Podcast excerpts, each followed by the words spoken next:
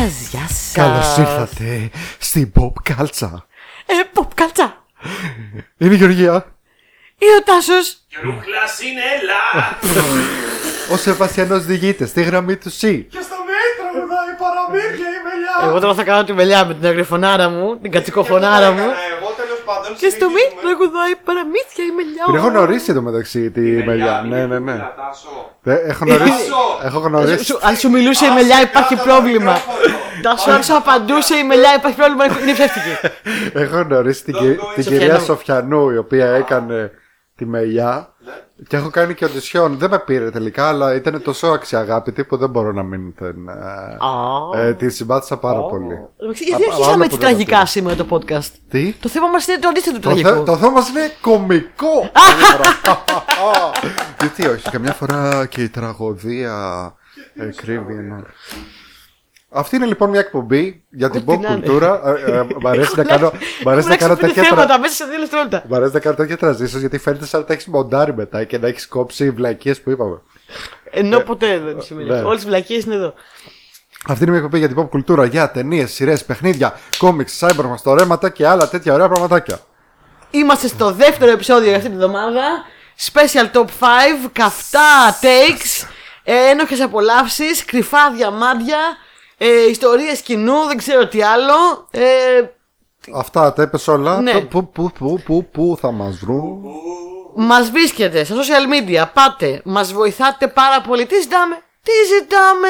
Ένα like, ένα, ένα subscribe, ένα πεντάστερο. Λίγη αγάπη, καρδουλίτσες, interaction, κάτι. Α, αυτό ζητάμε μόνο. Μιας και το πες, να το πω αυτό, γιατί με ρωτήσανε κάτι παιδιά μου. Λένε δεν μπορούμε να βάλουμε πέντε αστέρια. Για να βάλετε στο Spotify πέντε αστέρια πρέπει να έχετε ακούσει την εκπομπή. Ε, για να βάλετε πέντε αστέρια στην εφαρμογή του Spotify στο κινητό, γιατί, το, ναι. γιατί στο, σε desktop δεν έχει. Α, δεν έχει. Δεν έχει. Μπορείς να βάλεις έτσι. Όχι, δεν έχει γενικά. Δεν έχει να βάλεις rating. Ναι. Α, πρέπει okay. να πας στην εφαρμογή, αλλά για να πας στην εφαρμογή πρέπει να ακούσει ένα έστω επεισόδιο. Μπορείτε όμως να πάτε να κάνετε ένα download, που βοηθάει επίσης πάρα πολύ το download. Να βάλετε βαθμολογίες σας και μετά το σβήστε, ρε παιδιά. Τι έγινε. Αρκεί να βάλετε πέντε αστέρια. Το πιο σημαντικό είναι να βάλετε πέντε αστέρια. Τα πέντε αστέρια πετάνε, τίποτα άλλο. Πέντε όμως μόνο, ε. Κανονίστε. Πόσο ξεδιάντροποι είμαστε. Κανονίστε να μας δείξετε τα ratings. Λοιπόν. Όταν, θα, όταν θα πάμε στα top, top εκατό podcast ελληνικά, θα σταματήσω να το λέω. Αυτή την εβδομάδα λοιπόν δεν, δεν είμαστε. Ξέρουμε βασικά αν είμαστε. Δεν, ε, είμαστε κοίταξα, κοίταξα από χτες. Τι κοίταξες? Έτσι τυχαία μου στο μυαλό και κοίταξα. Δεν είμαστε ούτε, ούτε στα εκατόν πενήντα δεν είμαστε. Όντως. Ναι, αλλά κοίταξε να δεις. Φαίνεται κάπου. Τα μισά, αν γράψεις top εκατό ελληνικά podcast, σου βγάζει από το Spotify τι, τα στατιστικά. Okay. Ε, τα μισά είναι για ζώδια. Κοίταξε να δεις. Oh. Εγώ τις προάλλες είδα ότι ο Αριστοτέλης Ρήγας που είναι ο αγαπημένος μου ναι. είναι στο νούμερο πενήντα. Οπότε καλά είμαστε. Πολύ καλό. Ναι, γιατί πιστεύω ότι είναι top ο Αριστοτέλης Ρήγας, οπότε ναι. Λοιπόν, στο είμαι υπέρ. Ξεπεράστε τα ζώδια και βάλτε pop κάλτσα. Λοιπόν, λοιπόν. Και... λοιπόν. Ε, πρέπει να το πούμε κάποια στιγμή πώς έχει βγει αυτό το αστείο. Αυτό το αστείο. αστείο. Λοιπόν, δεν πειράζει, ας αφήσουμε είναι μυστήριο. Είναι αστείο του Βαγγέλη. Ας τα αφήσουμε μυστήριο για μερικό καιρό, έτσι να, να αναρωτιούνται. Να είναι αυτά τα, τα catchphrases μας. Είπαμε λοιπόν να κάνουμε. Λοιπόν, social media δεν τα είπα. Ε, δεν, τα δεν τα είπα. Social media, Facebook, Spotify, Instagram, Google Podcast, YouTube, Anchor, ε, WordPress, Discord. Τα είπα τώρα, τώρα τα είπα. Τώρα τα είπα, κυρία. Πρόλαβα και για τη γουλιά μου. Τα έκανα. Λοιπόν. Ναι. Έχουμε πει να κάνουμε λοιπόν ένα διαλυματάκι από την ταρκύλα. Μας έχει πιάσει, μου κάνουμε όλο. Τώρα τελευταία έχουμε πολύ True crime, dystopian, cyberpunk. Ε, ε, διαβολικά. Για, για όλου κάλτσες και δεν ξέρω τι. Είπαμε να κάνουμε κάτι χαρούμενο. Ναι, και είπαμε να κάνουμε ένα χαρούμενο, να κάνουμε κωμωδίες. Και φυσικά από τι άλλο θα ξεκινούσαμε? Από sitcoms. Και βέβαια την επόμενη εβδομάδα θα συνεχίσουμε πάλι με Νταρκίλα, γιατί έχουμε και Οκτώβρη που είναι. Ναι, είναι και ο μήνας, αλλά είπαμε να το σπάσουμε έτσι λίγο για πολύ λίγο και να κάνουμε σήμερα ένα πολύ αναμενόμενο, πολύ συζητημένο θέμα που απορώ που δεν το έχουμε κάνει ακόμα κοντά ένα χρόνο τώρα. Και είναι τα καλύτερα sitcoms. Τα... Top πέντε sitcoms Top πέντε sitcoms. Οκ, okay, έχουμε και δύο λίστες για πόσες άλλα επεισόδια? Νούμερο δύο, έχω... νούμερο πέντε, νούμερο έξι. ε, Αυτά που μου μείνανε απ' έξω βγαίνουν για άλλα δύο τρία επεισόδια. Και εμένα. Και εμένα. Έχω μαζέψει και κάποιες τιμητικές αναφορές που είμαι σίγουρος ότι δεν θα τα βάλουμε, γι' αυτό και τα έχω βάλει τιμητικές αναφορές. Ε, μπορούμε να βάλουμε κανένα δυο, ίσως κρυφά διαμαντάκια, κάτι honorable, ναι, αυτό, θα αυτό που πω, λες. Έχω κι εγώ, έχω κι εγώ. Έχουμε, έχουμε, έχουμε. Έχω έχουμε. Ένοχες απολαύσεις και για τώρα και για τα επόμενα. Και έχω και κρυφά διαμαντάκια. Ωραία, υπέροχα, τέλεια, τέλεια. Ωραία. Και πάμε να ξεκινήσουμε. Περιττό να πω ότι δυσκολεύτηκα άπειρα με αυτή τη λίστα. Πραγματικά κάποια στιγμή το, το είχα βγάλει εδώ στην παρέα Γκάλοπ. Παιδιά, τι να βάζω, νούμερο πέντε. Δεν ξέρω, μου μένουν όλα αυτά έξω. Και μου λένε, τι, όλα αυτά σου μένουν έξω για νούμερο πέντε. Και λέγα, ναι, παιδιά, δεν βγαίνει. Και μου λένε, αποκλείται. Και μετά τους λέγα, ωραία, να σας πω τι έχω στα υπόλοιπα. Α, ναι, λογικό να σου μένουν έξω. Πιστεύω ότι θα συμπέσουμε λίγο, ε. Εντάξει. Ε, είναι πολύ προφανείς οι επιλογές μου. Θα πω, δεν γινόταν αλλιώς. Δεν γινόταν αλλιώς. Δεν γινόταν αλλιώς. Εγώ πιστεύω θα μου πάρει σίγουρα το νούμερο ένα, σίγουρα. Στο νούμερο ένα πιστεύω και εγώ θα συμπέσουμε. Θα συμπέσουμε, λες. Ναι, θα συμπέσουμε στο νούμερο ένα. Α, να πούμε επίσης ότι έχουμε βάλει sitcoms και πώς ορίζουμε το sitcom γενικά. Ποιος είναι ο ορισμός του sitcom. Sitcom σημαίνει. Situational comedy. Situational comedy. Κομμωδία καταστάσεων που σημαίνει στην ουσία τι. Ε, μια κομμωδία που έχει ένα σταθερό cast χαρακτήρων. Mm. Δεν είναι μια κομμωδία δηλαδή, ας πούμε, όπως κάποιες κομμωδίες που αλλάζει το cast ή που είναι ένας πρωταγωνιστής και αλλάζουν, ε, ξέρεις, συναντάει άλλους ηθοποιούς, ε, άλλους χαρακτήρες, όχι ηθοποιούς, ε, σε άλλο επεισόδιο κτλ. Είναι το ίδιο cast που σε κάθε επεισόδιο αλλάζουν οι καταστάσεις, γι' αυτό και λέγεται κομμωδία κατάστασης, situational comedy, και βλέπουμε το ίδιο cast πώς αντιδρά σε διαφορετικές καταστάσεις. Συνήθως τα sitcoms, όχι όλα, αλλά πάρα πολλά από αυτά, ε, φιλμάρονται μπροστά σε ζωντανό κοινό.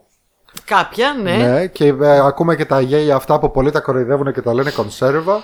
Το έχουμε συζητήσει σε άλλο επεισόδιο που. Ακριβώς. Τις πρώτες φορές είναι αληθινά. Είναι, είναι, τις περισσότερες φορές είναι αληθινά και τις περισσότερες φορές μάλιστα τα κόβουνε. Ε, ότι είναι, πολύ, είναι τόσο δυνατά τα γέλια πολλές φορές που τα κόβουνε για να μην πάρει πολύ χρόνο από το επεισόδιο. Και είναι και αρκετά θεατρικό γενικά, ρε παιδί. Είναι πολύ ωραίο, είναι ωραίο πράγμα. Εντάξει, πολλές φορές βάζουν και κονσέρβα. Δεν αλλά... έχω βάλει μόνο με γέλια, γιατί τα τελευταία χρόνια λίγο όχι, έχει όχι. βγει από τη μόδα το γέλιο. Ναι. Ε, κάποια από αυτά είναι συνήθως σε ένα συγκεκριμένο σετ. Κάποια από αυτά ε, έχουν αναπτυχθεί πιο πολύ με τα τελευταία χρόνια με την ε, ανάπτυξη και ξέρεις της ναι, κομμωδίας ναι, ναι, και της τηλεόρασης γενικότερα. Ε, λίγο απ' όλα έχουμε, εγώ θα πω μέσα. Ε, είναι ένα είδος που υπάρχει από πολύ παλιά και πάρα πολλά από τα top είναι και πάρα πολύ παλιά sitcoms. Η αλήθεια είναι ότι επέλεξα να μην βάλω πολύ παλιά ε, στη λίστα top πέντε μου, παρόλο που υπήρχαν μερικά τα οποία πραγματικά τα αγαπώ πολύ, γιατί... Θα το άνοιγα πάρα πολύ ναι, και πώς ναι, θα ξεχωρίσεις ναι. την παλιά αγάπη με το αυτό που θεωρώ καλύτερο και πιο ποιοτικό και το πράγμα μετά μπερδεύεται. Εγώ τα περισσότερα παλιά τα έχω κρατήσει για μετά. Το ναι, μεταξύ φορά sure. και αντίστοιχη μπλούζα. Θα την κάνουμε, θα την κάνουμε tease την μπλούζα. Ναι. Tease. Λοιπόν, και φορά από ποιο είναι το Σαμπρίν. Bewitched. Ναι, έχεις δίκιο, όλα τα μπερδεύω αυτό. Αυτό το τραγούδι από ποιο είναι, από το Bewitched ή από το Genie. Από το Genie. Μάλιστα, ωραία. Και εγώ τα μπερδεύω λοιπόν. Είναι αυτά που είναι ίδια. Νομίζω και βγήκανε και όσα λίγο το ξέρεις ίδια. Ωραία, πάμε να ξεκινήσουμε. Sure, sure. Για πάτα το κουμπί. Τοκ. Νούμερο πέντε. Και έχασες τη σειρά. Να ρωτιέται πέντε, πέντε. Δεν λες πάλι καλά που δεν είπα νούμερο εφτά. Ακόμα δεν ξεκινήσαμε. Ποιος θα ξεκινήσει, νούμερο πέντε? Ξεκίνασε γιατί όλο ξεκινάω εγώ. Λοιπόν, με δυσκόλεψε ιδιαιτέρως πολύ το νούμερο πέντε από την άποψη ότι πια είχα αποφασίσει τα τέσσερα και όλα τα άλλα μείναν απ' έξω και δεν ήξερα ποιο θα αφήσω απ' έξω. Πόνο ψυχής πραγματικά. Ο λόγος που το νούμερο πέντε μου το κέρδισε το The Good Place. Α, το περίμενα να το βάλεις. Είναι ότι σε αντίθεση με κανένα δυο αντίζηλά του έχει τελειώσει. Και αυτό ήταν λίγο ένα ε, κριτήριο, silent κριτήριο για μένα, υποσυνείδητο κριτήριο. Γιατί όταν έχει τελειώσει ένα sitcom, μπορώ να το κρίνω πιο, πιο, πιο πλήρως σε σχέση με κάποιον που συνεχίζεται για αυτή τη στιγμή. Okay. Και η αλήθεια είναι ότι μεγάλο ρόλο έπαιξε στο ότι έβαλα το The Good Place στο νούμερο πέντε, το γεγονός ότι έχει τελειώσει και έχει τελειώσει για μένα χωρίς να έχει κάνει ιδιαίτερη κοιλιά. Δηλαδή ήταν πάρα πολύ καλή. Σε αντίθεση με πολλά άλλα σίρκους που μπορεί να μιλήσουμε για αυτά, ήταν πάρα πολύ καλή η προσπάθειά του να ολοκληρώσει την ιστορία και να την μπει. Και με ένα, με ένα θέμα που ήταν πάρα πολύ δύσκολο να μπει ένα ικανοποιητικό τέλος. Εγώ θεωρώ ότι κάνανε ένα εξαιρετικό τέλος που μιλούσε για πολύ σοβαρά πράγματα, ενώ η σειρά είναι πάρα πολύ κωμική. Όπως για το θάνατο, ναι, το afterlife, το τι γίνεται, το closure, το πότε αποκτάς closure. Με ένα πάρα πολύ συγκινητικό τέλος που εγώ έκλαιγα πάρα πολύ. Και γι' αυτό κέρδισε τα άλλα. Και στο νούμερο πέντε μπήκε το The Good Place. The Good Place τα έχουμε ξαναπεί λίγο από εδώ και από εκεί. Ξέρω ότι εσένα αν δεν σου αρέσει. Έχουμε πει ότι έχεις υποσχεθεί κάποια στιγμή να το ξαναπροσπαθήσεις. Θα το προσπαθήσω. Και θα σου αρέσει. Είναι, είναι από τα πράγματα αυτά που στα χαρτιά θα έπρεπε να μ' αρέσει. Δηλαδή. Ε, τώρα εγώ Κρίστεν Μπέλ λατρεύω. Κρίστεν Μπέλ, Τεντ Ντάνσον. Ερμηνείες. Για μένα σενάριο που δεν έκανε ποτέ κοιλιά. Το αγαπώ. Είναι σίγουρα sitcom, situational comedy. Ε, πάρα πολύ ψιστική ιστορία. Κρίστεν Μπέλ βρίσκεται στο παράδεισο ενώ συνειδητοποιεί ότι μάλλον έπρεπε να βρίσκεται στην κόλαση, όχι μάλλον σίγουρα, γιατί ήταν σκατοχαρακτήρας στη ζωή της. Και πολλά άλλα ευτράπελα που συμβαίνουν στην πορεία. Ε, αγαπημένο Good Place. Όποιος δεν έχει δει Good Place, παιδιά, φυσικά και πηγαίνετε να δείτε Good Place. Ε, είναι και στο Netflix, είναι και ολόκληρο. Θα σας απογοητεύσει με ένα πάρα πολύ ωραίο τέλος. Ε, τι άλλο να πω. Ε, τα έχουμε πει πολλές φορές. Νίκησε πάρα πολλά κοντραχτύπηθηκε και μπήκε μέσα. Ήμουν σίγουρος θα το βάζεις. Ήσουνα, εγώ δεν ήμουν μέχρι τελευταία στιγμή. Είχε πολλά ισχυρά τάσο. Δεν θα τα πω τώρα. Ωραία. Πάμε στο νούμερο πέντε το δικό μου. Εσύ τι έχεις? Και εννοείται και σε μένα έμειναν πολλά απ' έξω, τα οποία τουλάχιστον έλεγα, ξέρεις, παρηγορούσα τον εαυτό μου και έλεγα δεν πειράζει. Την άλλη φορά θα το βάλω αυτό νούμερο ένα. Ε, ναι, ναι. Και έβαλα στο νούμερο πέντε μια κωμωδία που αν και είναι αρκετά παλιά, είναι παλιά, συνεχίζει μέχρι σήμερα. Ωστόσο εγώ την είδα πρόσφατα, την είδα μονορούφη, όλες τις σεζόν που έχει βγάλει και μου άρεσε πάρα πάρα πολύ. Είναι παλιά και συνεχίζεται μέχρι σήμερα. Ναι, mm. είναι πάνω από δέκα χρόνια, απλά δεν βγάζει σεζόν κάθε χρόνο. Okay. Και είναι το Curb Your Enthusiasm. Α, ah, Curb Your Enthusiasm. Ναι. Ωραίο. Βγάζει σεζόν κάθε όποτε να είναι. Όποτε ωραίο, το... ιδιαίτερο, weird humor. Ναι, καλά, το, το βλέπα εγώ πριν από χρόνια. Το... ναι. Curb Your Enthusiasm είναι η σειρά του Larry David, ο οποίος είναι ο δημιουργός του Seinfeld. Και στην ουσία είναι μια αυτοβιογραφική σειρά που παίζει αυτός ένα ε, ε, πώς το λένε, ένα υπερβολικό, μια υπερβολική εκδοχή του εαυτού του, ε, με τους φίλους του, με όλα. Και είναι, εντάξει, πάρα πολύ ωραία. Όποιος, δε, όλοι τη λατρεύουν αυτή τη σειρά, όσοι την έχουν δει. ε, Θέλω να πω εδώ, για, όσο την mm. έβλεπα mm.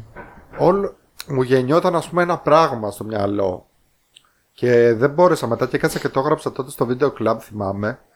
Και θυμάμαι ότι ήταν ε, ε, τέλη, τέλη Δεκέμβρη. Γιατί θυμάμαι ότι μου γράψανε πάρα πολύ και χάρηκα γιατί το, μου άρεσε αυτό πώς που έκανα. Ότι τι ωραίο post που έκανες και τι ωραίο που ήταν αυτό και τα λοιπά. Και πολλοί γράψαν ότι ήταν το post της χρονιάς, στο ενενήντα. Τι έλεγες, δεν θυμάμαι, μην με ρωτήσεις. Λοιπόν, τώρα θα σου πω γιατί το έχω βρει εδώ πέρα, γιατί τόσο πολύ μ' άρεσε. Ε, αρχικά... Αν θα μας διαβάσεις τις γράψεις, πολύ ωραία. Για πες μας. Εντάξει, δεν το διαβάσω όλο γιατί είναι τεράστιο. Αρχικά είχα γράψει ότι αυτό το post είναι για λίγους. Και ξέρεις, μόλις το γράφεις αυτό, αμέσως τριγκάρονται όλοι κτλ. Είναι λίγο τριγκαριστική έκφραση. Ναι, και είχα γράψει πω, μετά ότι όταν λέω, όταν λέω για λίγους, δεν εννοώ για λίγους και εκλεκτούς, εννοώ για λίγους και καμένους ή αλλιώς βλαμμένους. Σαν εμένα. Οπότε μην το διαβάσετε καλύτερα. Ε, και λέω ότι όσο περισσότερο το βλέπω, μου θυμίζει old school παιχνίδι adventure game point and click. Με την άποψη πια σε όλα τα παιχνίδια αυτά που παίζαμε mm. μικροί. Που, ε, που είναι αυτά τα adventure point and click παιχνίδια που έχεις γρίφους, πρέπει να λύσεις κτλ. Πάντα ο πρωταγωνιστής έχει να λύσει, έχει να λύσει ένα πρόβλημα το που του δημιουργείται, ναι, ναι, ναι. Το οποίο συνήθως είναι και πρόβλημα που λύνεται πάρα πολύ εύκολα. Για παράδειγμα, θέλω να πάρω μια εφημερίδα και δεν έχω ψηλά. Λέω εγώ τώρα, δεν πάω να χαλάσω, ξέρω εγώ, να βρω ψηλά. Πρέπει κάπως να... Ε, είδα εκεί πέρα ότι υπάρχει ένα ευρώ νόμισμα σφινωμένο, ε, σφινωμένο ναι. ξέρω εγώ, στον τάδε σωλήνα. Οπότε πρέπει να κάπως να τρομάξω τη γάτα που είναι εκεί, να τρέξει, να χτυπήσει το σωλήνα, να πέσει το νόμισμα, για να πάω να πάρω την εφημερίδα, ξέρω εγώ, από τέτοιο. Γιατί νιώθω ότι τα περισσότερα sitcoms των ενενήντα ήταν κάπως έτσι. Κοίταξε να δεις, πολλά ήταν έτσι, απλά αυτό μου βγάζει τόσο πολύ και, αυτοί, και μου το έπανε και πολλοί ότι ξέρεις, πολλά είναι έτσι. Αλλά αυτό έχει τόσο πολύ αυτή ακριβώς την, ε, το feeling, ναι. Και, και πώς, πότε ακριβώς μου έγινε το, το μπαμ. Υπάρχει ένα πράγμα που υπάρχει σε όλα τα adventure games, σε όλα, ότι πάντα ο χαρακτήρας, ε, ό,τι βρει πρώτα απ' όλα το βάζει στην τσέπη του. Πάντα ο χαρακτήρας που παίζεις, ό,τι βρει και μπορεί να κλικαριστεί, το παίρνει και το βάζεις στην τσέπη σου. Και συνήθως πάντα βρίσκει ένα μακρόστον αντικείμενο που θα το χρησιμεύσει στην πορεία, που είναι είτε λωστός, είτε είναι μπαστούνι του γκολφ, είτε είναι κάποιο mm. ρόπαλο. Πάντα υπάρχει ένα τέτοιο μακρόστον αντικείμενο που βλέπεις τον τύπο τώρα και το βάζεις, ξέρω εγώ, στο παντελόνι του. Το οποίο δεν γίνεται αυτό το πράγμα. Ναι, πρακτικά. Δηλαδή πρακτικά, δεν γίνεται να βρεις ένα μπαστούνι του γκολφ και να το βάλεις στο παντελόνι σου και να το κρύψεις και να, και να περάσει όλο, όλο το υπόλοιπο παιχνίδι με ένα μπαστούνι του γκολφ. Μην πω πού. Λοιπόν. Ναι. Αυτό το κάνει, παιδιά, ο Larry David σε ένα επεισόδιο Curb Your Enthusiasm. Πρέπει, θέλει να πάρει ένα μπαστούνι του γκολφ. Γίνεται ένα ολόκληρο σκηνικό που δεν θα το πω καν γιατί είναι spoiler, αλλά είναι τέτοιο adventure game σκηνικό.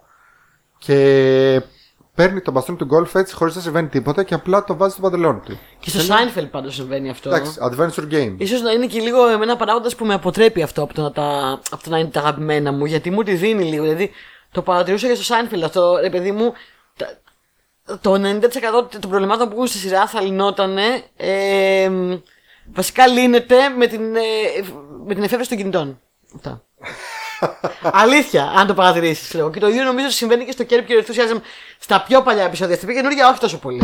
Όχι τόσο Μα και πολύ. Στα πιο καινούργια. Δηλαδή, μπορεί να τύχει, ας πούμε, ξέρω εγώ, να. Δώσε το πω, ρε παιδάκι μου. Να μην έχει όντως λεφτά για κάτι. Δεν πάει να τραβήξει λεφτά από έι τι εμ. Θα κάνει κάτι το τρελό και τα λοιπά για να βγει η κωμωδία και να βγει το επεισόδιο και να είναι έτσι. Το οποίο δεν μας χαλάει, μου αρέσει πάρα πολύ. Ναι. Curb Your Enthusiasm, πάρα πολύ ωραίο, παιδιά. Δείτε το. Αυτό το, το, το νούμερο πέντε top. Ε, εδώ μεταξύ, για μένα με τρελαίνει ο τίτλος, έτσι. Ναι. Ο τίτλος αυτής της σειράς θα, είναι εσύ. Θα μπορούσε να είναι το προσωπικό μου μότο. Δηλαδή, ναι. Σκάει μύτη κάποιος καιρό τρελά, ενθουσιασμένος με κάτι και εγώ να του λέω ε, κάμψε τον ενθουσιασμό. Ναι. Ισχύει. Λοιπόν, ποιο νούμερο πάμε τώρα? Για Τοκ. πάτα. Τοκ. Νούμερο τέσσερα. Οχ, πού βγήκε αυτός. ε, εγώ το είπα, παιδιά, η λίστα μου σήμερα είναι full προφανής. Συγγνώμη, δεν έχει καμία έκπληξη. Ε, όχι ότι τώρα sitcom είναι πάρα πολλά τα μεγάλα γκάνια, αλλά εγώ πήγα στα μεγάλα μεγάλα γκάνια. Θα επιλέξω ένα sitcom το οποίο δεν το έβλεπα όταν πεζόταν. Παραδόξως. Το είδα όταν, αφού το τελείωσε. Γιατί είχα την εντύπωση ότι δεν πρόκειται να μ' αρέσει καθόλου όσο πεζόταν. Και θα ναι. σου πω γιατί. Το νούμερο τέσσερα μου είναι το Modern Family. Είναι το νούμερο τέσσερα μου. Ω, oh, oh, συμπέσαμε. Συμπέσαμε. Ω, oh, oh, oh, κόλλα. Oh, κόλλα, κόλλα. Χειροκρότημα. Oh, ε... What? Curb Your Enthusiasm. Λοιπόν, εγώ δεν έβλεπα το Modern Family όταν πεζότανε, γιατί επειδή έχει αυτό το gimmick το οποίο έγινε πανδιάσημο τότε μετά το The Office, με το σου παίρνεις συνέντευξη, είχα μία εντύπωση ότι θα έχει. Το mockumentary gimmick, αυτό ακριβώς, ότι και καλά σου παίρνεις συνέντευξη. Είχα μία περίεργη εντύπωση ότι θα έχει ίδιο χιούμορ με το The Office, το οποίο επίσης δεν έβλεπα τότε και δεν με τρέλαινε. Επομένως, ένιωθα ότι θα είναι awkward και έλεγα σιγά μην κάτσω να το βαριέμαι. Ναι. Και όταν του έδωσα μία ευκαιρία επιτέλους και το είδα, μ' άρεσε τόσο πολύ. Το Modern Family είναι στην καρδιά μου. Το Modern Family είναι, είναι στην είναι καρδιά σειρά, μου. Αρά. Έχει φοβερό rewatchability. Μπορείτε να το ξαναδείς όσες φορές θέλεις. Δεν, δεν έκανε ποτέ, δεν έπεσε η ποιότητά του. Ποτέ. Δεν έπεσε ποτέ η ποιότητά του. Έχει τον συμπαθέστερο χαρακτήρα, νομίζω, σε sitcom που έχει περάσει ποτέ από οποιοδήποτε Όλοι. sitcom. Και είναι ο Phil για μένα. Ο γλυκύτερος, συμπαθέστερος τύπος στον κόσμο είναι ο μπαμπάς της οικογένειας Phil. Να βλέπεις τουλάχιστον ένα Ιωβασίλεμα την ημέρα. Καλύτερα ατάκα που έχει υπάρξει ποτέ. Η καλύτερη ατάκα που έχει υπάρξει σήκωνε. Να βλέπεις τουλάχιστον ένα Ιωβασίλεμα την ημέρα. Τουλάχιστον. Ο Φίλ είναι ο καλύτερος γλυκούλης του σύμπαντος. Είναι το ανέκδοτο, ρε, το ανέκδοτο για την κατάθλιψη και για την δυστυχία είναι ο Φιλ. Εννοείς το αντίδοτο. Το, το, το, το αντίδοτο λέω. Ναι. Το αντίδοτο, συγγνώμη, ε, το, το έχω χάσει. Θα μπορούσε να είναι ατάκα ε, του Φιλ Ντάνφι αυτό που ναι, είπες. Θα μπορούσε να είναι πάρα πολύ Φιλ Ντάνφι. Αγαπώ την οικογένεια. Ε, Εγώ τους αγαπώ όλους, δεν υπάρχει κάποιος που να μην. Τους αγαπώ όλους. Ε, από την αρχή στο τέλος, όπως λες, δεν έχασε ποτέ. Ε, πάτερ familias ε, από άλλο sitcom που δεν. Έντον Νίλ. Έντον Νίλ που μπορεί να αναφέρουμε, δεν ξέρω. Ναι. Married... with Children. Ε, γενικά όλοι παίζουν τέλεια. Η Vergara, η Vergara είναι τόσο συμπαθητική, είναι τόσο αξιολάτρευτη. Βασικά όλοι είναι τέλειοι. Ναι, είναι ε, όλοι. Δεν ξέρω. Και μην ξεχνάμε ότι η Vergara mm. και λόγω αυτού του σύριαλ είναι ακόμα η πιο ακριβοπληρωμένη mm. ηθοποιός στην τηλεόραση την αμερικάνικη. Ναι. Είναι. Ναι, ναι, ναι, ναι. Okay. Ε, σουρ, ναι, γιατί όχι. Ε, ναι, τα έχει όλα, είναι όλο το πακέτο η Vergara. Πολύ χαίρομαι που συμπέσαμε. Αγαπώ πάρα πολύ Modern Family. Ε, ταπεινά συγγνώμη ζητώ που δεν το είδα όταν έβγαινε και το, το σνόμπαρα. Το είδα μετά και το είδα μονορούφι. Είναι πάρα Είμαι πάρα έτοιμη πάρα. για το επόμενο μου rewatch του Modern Family. Είμαι έτοιμη. Έχει έρθει ο καιρός. Ωραία. Οπότε πάτα πάλι το κουμπί γιατί το συμπέσαμε εδώ. Τόσο γρήγορα. Ναι. Ε, είχαμε το ίδιο. Τοκ. Νούμερο τρία. Νούμερο τρία λοιπόν. Ε, εγώ, εγώ λέω κύριε. Εσύ εγώ λέω κύριε. κύριε. Λοιπόν, λοιπόν. Λοιπόν. Αν και νομίζω ότι έχουμε ξανασυζητήσει σχετικά με hot take, σχετικά με αυτή τη σειρά και έχουμε ξαναπεί, μην πέστε να με φάτε. Έπρεπε να το πούμε ίσως πριν ξεκινήσουμε αυτό το θέμα. Δεν το είπαμε, το παραλείψαμε. Ε, κάνω μια παύση πριν πω το νούμερο τρία. Λοιπόν, για πες. Ένα time out. Για πες. Παιδιά μου, η κωμωδία και το χιούμορ και το με τι γελάει ο καθένας είναι ένα πράγμα πάρα πολύ υποκειμενικό και πάρα πολύ σχετικό. Υπάρχουν φυσικά κάποια πράγματα τα οποία είναι ε, αποδεκτά και αγαπητά από τον κόσμο, από τον πολύ κόσμο, το ευρύ κοινό, ε, και υπάρχουν κάποια πράγματα τα οποία είναι λιγότερο popular. Ναι. Επειδή σε κάθε συζήτηση που βλέπω οπουδήποτε στα ίντερνετ να γίνεται για το καλύτερα sitcoms και την καλύτερη κωμωδία, παραλείψαμε να το πούμε στην αρχή. Ναι. Υπάρχει μονίμως ένα μαλλιοτράβηγμα, ένας πόλεμος και μία διάθεση, μία διάθεση σνομπίστικη του «Ω, τι βρίσκεις αστείο, αυτό ναι, ναι, ναι, ναι. είναι δυνατόν, είδα ένα επεισόδιο και έπαθα κρυοπαγήματα, δείτε αυτό ρε, όχι το άλλο ρε, ε, κάπου πάντα κάποιος Horseman, θα, θα πεταχτεί μες στη μέση, ναι, ο άλλος θα πει ε, The Office, The για, office πάντα. για πάντα, ε, είναι δυνατόν να βλέπετε ακόμα αυτό». Λοιπόν, σας παρακαλώ mm. να μην δω στα social media και στα Discord της εκπομπής τέτοιες βλακιούλες, εντάξει. Η κωμωδία είναι υποκειμενική, αφήστε τον κόσμο να ευχαριστιέται με ό,τι θέλει. Το γέλιο στη ζωή είναι φάρμακο και είναι σπάνιο. Μην είστε ελιτιστές βλάκες, δεν θα πείτε στον καθένα τι βρίσκει κρυόκολο και τι βρίσκει αστείο. Επίσης, ωραία, αυτό που βρίσκεις κρυόκολο εσύ, εγώ το βρίσκω αστείο και, και, και τούμπαλιν. Με τα περισσότερα πράγματα, παιδιά, που βρίσκετε αστεία όλοι σας, εγώ δεν γελάω καθόλου. Μα καθόλου. Επίσης, να πούμε το άλλο πράγμα. Είναι ότι πάρα πολύ άσχημο, να... ρε παιδιά, μην το κάνετε αυτό. Αλήθεια τώρα. Ισχύει. Μην το... Να είστε καλά, παιδάκια. Επίσης, να πούμε το άλλο λοιπόν. Ε, και το έχουμε ξαναπεί σε άλλο επεισόδιο. Δεν χρειάζεται με κάθε κωμωδία να είσαι σε φάση γελάω δυνατά. Ξεκαρδίζω, μη κυλάω με πες, η κυλίτσα μου. Δηλαδή, μπορείς απλά και να μηδιάζεις. Όπως, ας πούμε, μου στέλνεις εσύ κάτι αστείο, ξέρω εγώ, ή μου στέλνει ο Γιάννης, και όντως ξέρω εγώ μου φαίνεται αστείο, αλλά μπορεί να μην κάνω και στιγμή. Αλλά να γράψω, ξέρω εγώ, λόλ. Γιατί όντως σου φάνηκε πάρα πολύ αστείο και πολύ ωραία. Αστείο, αλλά δεν με γέλασα δυνατά εκείνη την ώρα. Ωραίο είναι και το χέλιο, το χαχά. Ναι. Το οποίο μπορεί να σου τύχει και σε άκυρες στιγμές το χαχά. Το χαχά, ας πούμε, πήγε να μου βγει τις προάλλες που πήγαμε στην παράσταση και ήταν πολύ τέτοιο. Πολύ σοβαρή. Το χαχά. Επειδή το χαχά μπορεί να σου βγει, άμα πέσει κάποιος σκοτωθεί και χτυπήσει πολύ άσχημα, αρχίσει να γελάς. Δεν είναι ωραίο, ούτε αστείο, αλλά βγαίνει. Το χαχά σου βγήκε σε ένα στο rehearsal όταν. Ναι, όταν είπα σε αυτή τη βλακεία, ξέρω εγώ που είπε με τους Κινέζους και την πυρίτιδα. Δεν ήταν αστείο, αλλά εγώ πέθαινα, ξέρω εγώ. Σταμα... Μην είστε, μην είστε τέτοιοι, σας παρακαλώ, μην, μην ακούσω τέτοια. Ωραία. Θέλω εδώ τα παιδιά μου πεις, να είναι γλυκούτσικα. Πεις, για πες. Και όλη αυτή η εισαγωγή έγινε για να πω ότι στο νούμερο τρία έχω μια σειρά η οποία αναγνωρίζω ότι ως sitcom έχει κάποια στοιχεία τα οποία δεν γέρασαν καλά, κάποια στοιχεία τα οποία είναι προβληματικά, κάποια στοιχεία τα οποία θα μπορούσαν να έχουν γραφτεί αλλιώς και τότε, θα γραφτούσαν αλλιώς τώρα. Αλλά παραμένει για μένα μια genius σειρά και ένα genius sitcom, το οποίο είναι μέσα στην καρδιά μου, έχει φοβερό rewatchability, την έχω διακόσιες φορές και θα το ξαναδώ σίγουρα κάποια στιγμή στο μέλλον, και είναι το How I Met Your Mother. Εντάξει. Μπράβο. Μην αρχίσετε να δέρνετε και να πετάτε μαρούλια. Εντάξει. Λοιπόν, εγώ έκλεψα εκεί, mm. να σου πω την αλήθεια, mm. ήθελα να το βάλω κι εγώ γιατί το αγαπώ. Και εγώ αλλά έβαλε το How I Met Your Mother σε guilty pleasure. Γι' αυτό το λόγο που είπες. Ωραία. Δηλαδή ε, δεν, ε, δεν έχει γεράσει πάρα πολύ καλά. καλά. Ναι, παιδιά, σε πολλά πράγματα. Παρ' όλα αυτά, έχει κάποια πράγματα τα οποία για μένα είναι genius. Έχει ε, genius cast πρώτα απ' όλα. Genius, φοβερό cast με ανθρώπους οι οποίοι είναι όλοι, όλοι χιλάριους. Ε, το παιχνίδι που κάνει με το χρόνο και τα μπρος πίσω και τα inside jokes που, ε, ε, ε, που απλώνονται σε βάθος χρόνων είναι genius. Ότι, και το, το, το κρατάνε το, το continuity αυτό, δηλαδή τη συνέχεια. Ναι. Την κρατάνε σε όλη τη σειρά, παιδιά. Μπορεί, δηλαδή ε, τα έχω, το έχω ξαναδεί σε rewatch και έχω δει πράγματα που τα λένε στο δεύτερο επεισόδιο και τα αναφέρουν σε φάση. Όπως μιλάμε τώρα με στην πρόταση. Ναι, μωρέ, θυμάμαι και τότε με, τη, με το γαϊδούρι εκείνο και το δείχνουνε εφτά σεζόν μετά, ξέρω εγώ. Ναι, ναι, ναι. Σε αυτό επεισόδιο. Είναι τέλειο, είναι τέλειο. τέλειο αυτό που έχουν κάνει. Ε, με χαρακτήρες που έχουν. Είναι fleshed out, μπορεί να είναι και καρικατούρες, αλλά είναι και έχουν. Τους ξέρεις, είναι ξεχωριστοί. Δεν είναι ίδιοι μεταξύ τους. Δεν αλλάζουν μέσα στη σειρά. Είναι, είναι ξεχωριστοί. Μα δυνατόν, πώς γελάζουν τώρα. Πώς γελάζουν το How I Met Your Mother. Είναι cringe, είναι δυνατόν. Ο Τέντε είναι τυχαίο. Ο Μπάρνι είναι ένας βιαστής. Παιδιά. Και εσείς γελάγατε με τα πράγματα. Ναι, όχι, και εσείς γελάγατε με τα πράγματα. Και ο Μάικλ Σκοτ στο The Office είναι, αν τον πάρουμε σοβαρά, ό,τι χειρότερο υπάρχει σε άνθρωπο και ό,τι χειρότερο μπορεί να έχει σε αφεντικό. Και μου έχουν τύχει τέτοια αφεντικά. Δεν τα θέλετε. Δεν τα θέλετε καθόλου. Εντάξει. Δεν τα θέλετε σε φάση να πηγαίνετε σπίτι στο βράδυ να κλαίτε σε εμβριακή στάση, όχι να γελάτε. Τέλος πάντων, μην το πάρουμε τώρα ρεαλιστικά. Ναι. Anyway, μην το πάρουμε ρεαλιστικά το πράγμα. Ε, αφήσω τον καθένας να λέει ό,τι θέλει.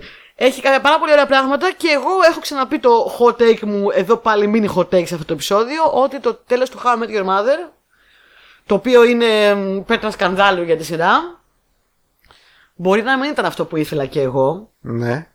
Αλλά ήταν το πιο τριαστό τέλος για αυτή τη σειρά. Ήταν ε, όχι, εκεί θα διαφωνήσω. Είναι από τις λίγες φορές. Δηλαδή είμαι τύπος που του άρεσε το τέλος του Dexter.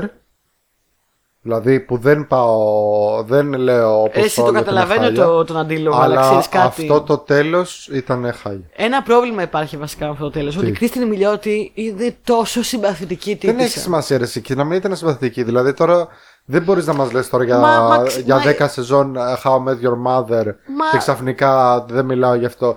Μα ειδικά όλη όταν, η σειρά, ειδικά, όλο το running joke είναι ότι η σειρά δεν είναι για τη μάνα. Μα κοίταξε να δεις. Δεν είναι για τη μάνα. Όταν, ε, και όλο το πρόβλημα πιστεύω έγινε επειδή μας έδειξε σε ένα τόσο μεγάλο έρωτα ανάμεσα στη Ρόμπιν και στον Μπάρνι, που μετά δεν μπορείς να το πάρεις πίσω. Still, again. Και δεν μπορείς να πεις γιατί τους έδειξες ότι είναι τέλειο ένας για τον mm. άλλον. Mm. Α, το πρώτο επεισόδιο όμως. Το μοναδικό ζευγάρι, το μοναδικό ζευγάρι που είναι κοινό σε αυτή τη σειρά ήταν η Λίλη με τον Μάρσαλ. Από εκεί και πέρα, ο Τεντ γνώρισε ε, έξι χιλιάδες γυναίκες, από τις οποίες ε, τουλάχιστον οι τέσσερις ήταν πολύ καλές για ζευγάρι για να μείνουνε. Άκου, άκου. Το ίδιο, το Παιδιά, ίδιο... το τρίγωνο Μπάρνι Ρόμπιν Τεντ ε, το, στο κάνει hint από το πρώτο επεισόδιο. Με όλους τους τρόπους. Το κόνσεπτ, ο Μπάρνι είναι τέλειος, αλλά εγώ είμαι, την αγαπώ, στο κάνει hint, αν το κάνεις rewatch θα το παρατηρήσεις από το πρώτο επεισόδιο. Δεν ξέρω. Παρ' όλα αυτά η σειρά δεν είναι για τη μάνα. Να. Και καλώς έκλεισε με αυτό που έκλεισε, να μην μπούμε spoilers, για ποιον δεν την έχει δει. Όχι, εκεί διαφωνώ. Το αγαπώ το How I Met Your Mother, αλλά... Αγαπώ το How I Met Your Mother και εγώ, δεν πειράζει, έχω ένα hot take, ναι. Mini hot take, το τέλος ήταν ιδανικότατο. Η Κρίστη Μιλιώτη επίσης ήταν εξαγάπητη. Ναι, μακάρι ήταν. Να μην, αλλά ταιριάζει. Sorry. Αυτά για το How I Met Your Mother. Μην ακούσω αυτό. Ο καθένας ό,τι του αρέσει να τα πει και να τα βγάλει από μέσα του. Πάμε παρακάτω. Νούμερο, νούμερο, τοκ, τοκ, τοκ. Όχι, έχουμε... είμαστε ακόμα στο νούμερο τρία. Α, συγγνώμη, δεν έχει το ίδιο. Για κάποιο λόγο μου έκατσε ότι, έχει... ότι έχουμε συμπέσει και στο τρία. Συγγνώμη, Τάσο μου. Δεν πειράζει, δεν πειράζει. Λοιπόν. Τι στο τρία, Τάσο. Στο τρία έχω εγώ μια άλλη σειρά που μόλις την πεις. Μόλις πεις ότι της αρέσει αυτή η σειρά, μέσα στο βγουν όλοι και θα πούνε τι γελάς με αυτό. Α, ε, ή περισσότεροι θα πούνε, ξέρω εγώ, ε, στην αρχή ήταν καλό, αλλά μετά κούρασε και ήταν χάλια. Ναι, κλασικά. Ε, καλά, στον Φίλιππο δεν αρέσει τίποτα, οπότε ειδικά από κωμωδίες. Εδώ του βάζουμε, ξέρω εγώ, γνωστούς stand-up κωμικούς και κάνει οχο, οχο, οχο. Οκ, cringe. Ναι, οκ, cringe. Τι έχεις όμως το νούμερο τρία? Big Bang Theory. Μπράβο ρε Τάσο που το έβαλες. Big Bang Theory. Ήτανε από τα... Ε, ήτανε από τα, από τα τρία τέσσερα που στο πέντε στιμωχνόντουσαν μεταξύ τους και κέρδισε το Good Place στο Big Bang Theory. Δυστυχώς χαίρομαι πάρα πολύ που το έβαλες. Όχι, εγώ το αγαπώ το Big Bang Theory. Τρώει πολύ άδικο hate το Big Bang το Theory. Κατά τη γνώμη μου, hot take, ξε hot take, χιλιαρό take. Άλλη μια φορά Genius Cast. Άλλη μια φορά για μένα, όχι μόνο δεν έπεσε που λένε πολλοί ότι έπεσε και το ένα και το άλλο. Ε, μετά ανέβηκε γιατί πρόσθεσε χαρακτήρες που έδωσαν πάρα πολύ στη σειρά. Που ήταν πάρα πολύ ωραία. Επίσης και Genius Cast ξανά. Ναι. Ξανά. Ε, έχω πετύχει μέχρι και άτομα να λένε, ξέρω εγώ, ότι εμείς είμαστε nerds και δεν μας αρέσει αυτό γιατί ναι, μας κοροϊδεύει. Ναι, ό,τι χειρότερο κοροϊδεύεται nerds. Ναι. Ε, ναι. Όχι. Ναι. Παιδιά, υπάρχει, ξέρετε, δεν είναι το nerd μόνο που συμβαίνει τώρα. Που ένα, καταλαβαίνω πως ένα εικοσάχρονο παιδί μπορεί να κριτζάρει λίγο με το Big Bang γιατί είναι είκοσι χρονών και θυμάται ένα κόσμο που το να, βλέπεις, να, να διαβάζεις κόμιξ, να βλέπεις τις ταινίες είναι το πιο cool πράγμα στον κόσμο. Δεν θυμάται ένα κόσμο των ογδόντα και των ενενήντα που το να είσαι nerd και να διαβάζεις κόμιξ και να βλέπεις τις ταινίες θεωρείται από κουλό μέχρι... Ε, αιτία να τρως ξύλο. Εντάξει. Ναι. Καταλαβαίνω ότι... Ότι... Έχω ακούσει και το αντίθετο. Ότι ας πούμε, ε, εμένα με προσβάλλει ως nerd και ως geek γιατί εγώ δεν είμαι πυρηνικός επιστήμονας και δεν σημαίνει ότι επειδή είμαστε geeks είμαστε πυρηνικοί επιστήμονες. Okay, ναι, η σειρά έχει στερεότυπα, ε, πω, πω.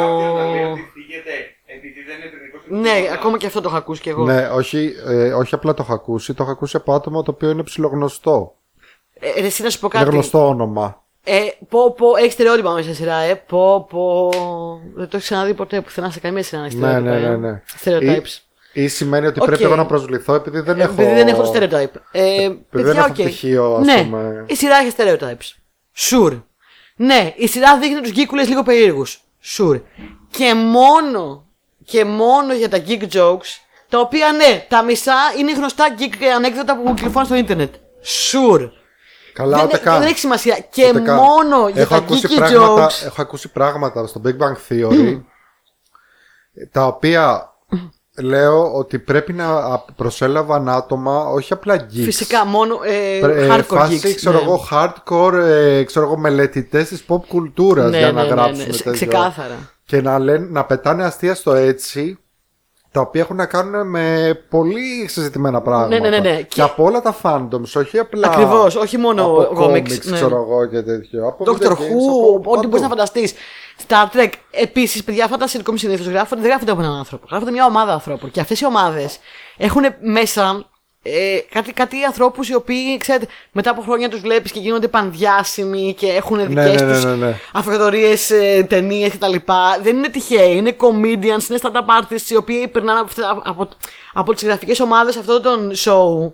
Η Phoebe Waller-Bridge έχει περάσει από άπειρα sitcoms πριν ε, κάνει δικές της σειρές ε, και, και γνωστά κιόλας. Ο Bill Hader είχε γράψει το αστείο με το, στο South Park με το Kanye West. Ο Bill Hader ε, έχουν από πίσω κόσμο, ο οποίος είναι, δεν είναι τυχαίοι. Δηλαδή δεν γίνεται να σβήνετε και να λέτε «Ω, βλαχείο, cringe». Ναι, όλοι οι καλύτεροι κομικοί της, της ε, χρονιάς δύο χιλιάδες τρία με δύο χιλιάδες τέσσερα ήταν οι Λύθιοι. Και εσύ είσαι έξυπνος, μπράβο, καρτήρια.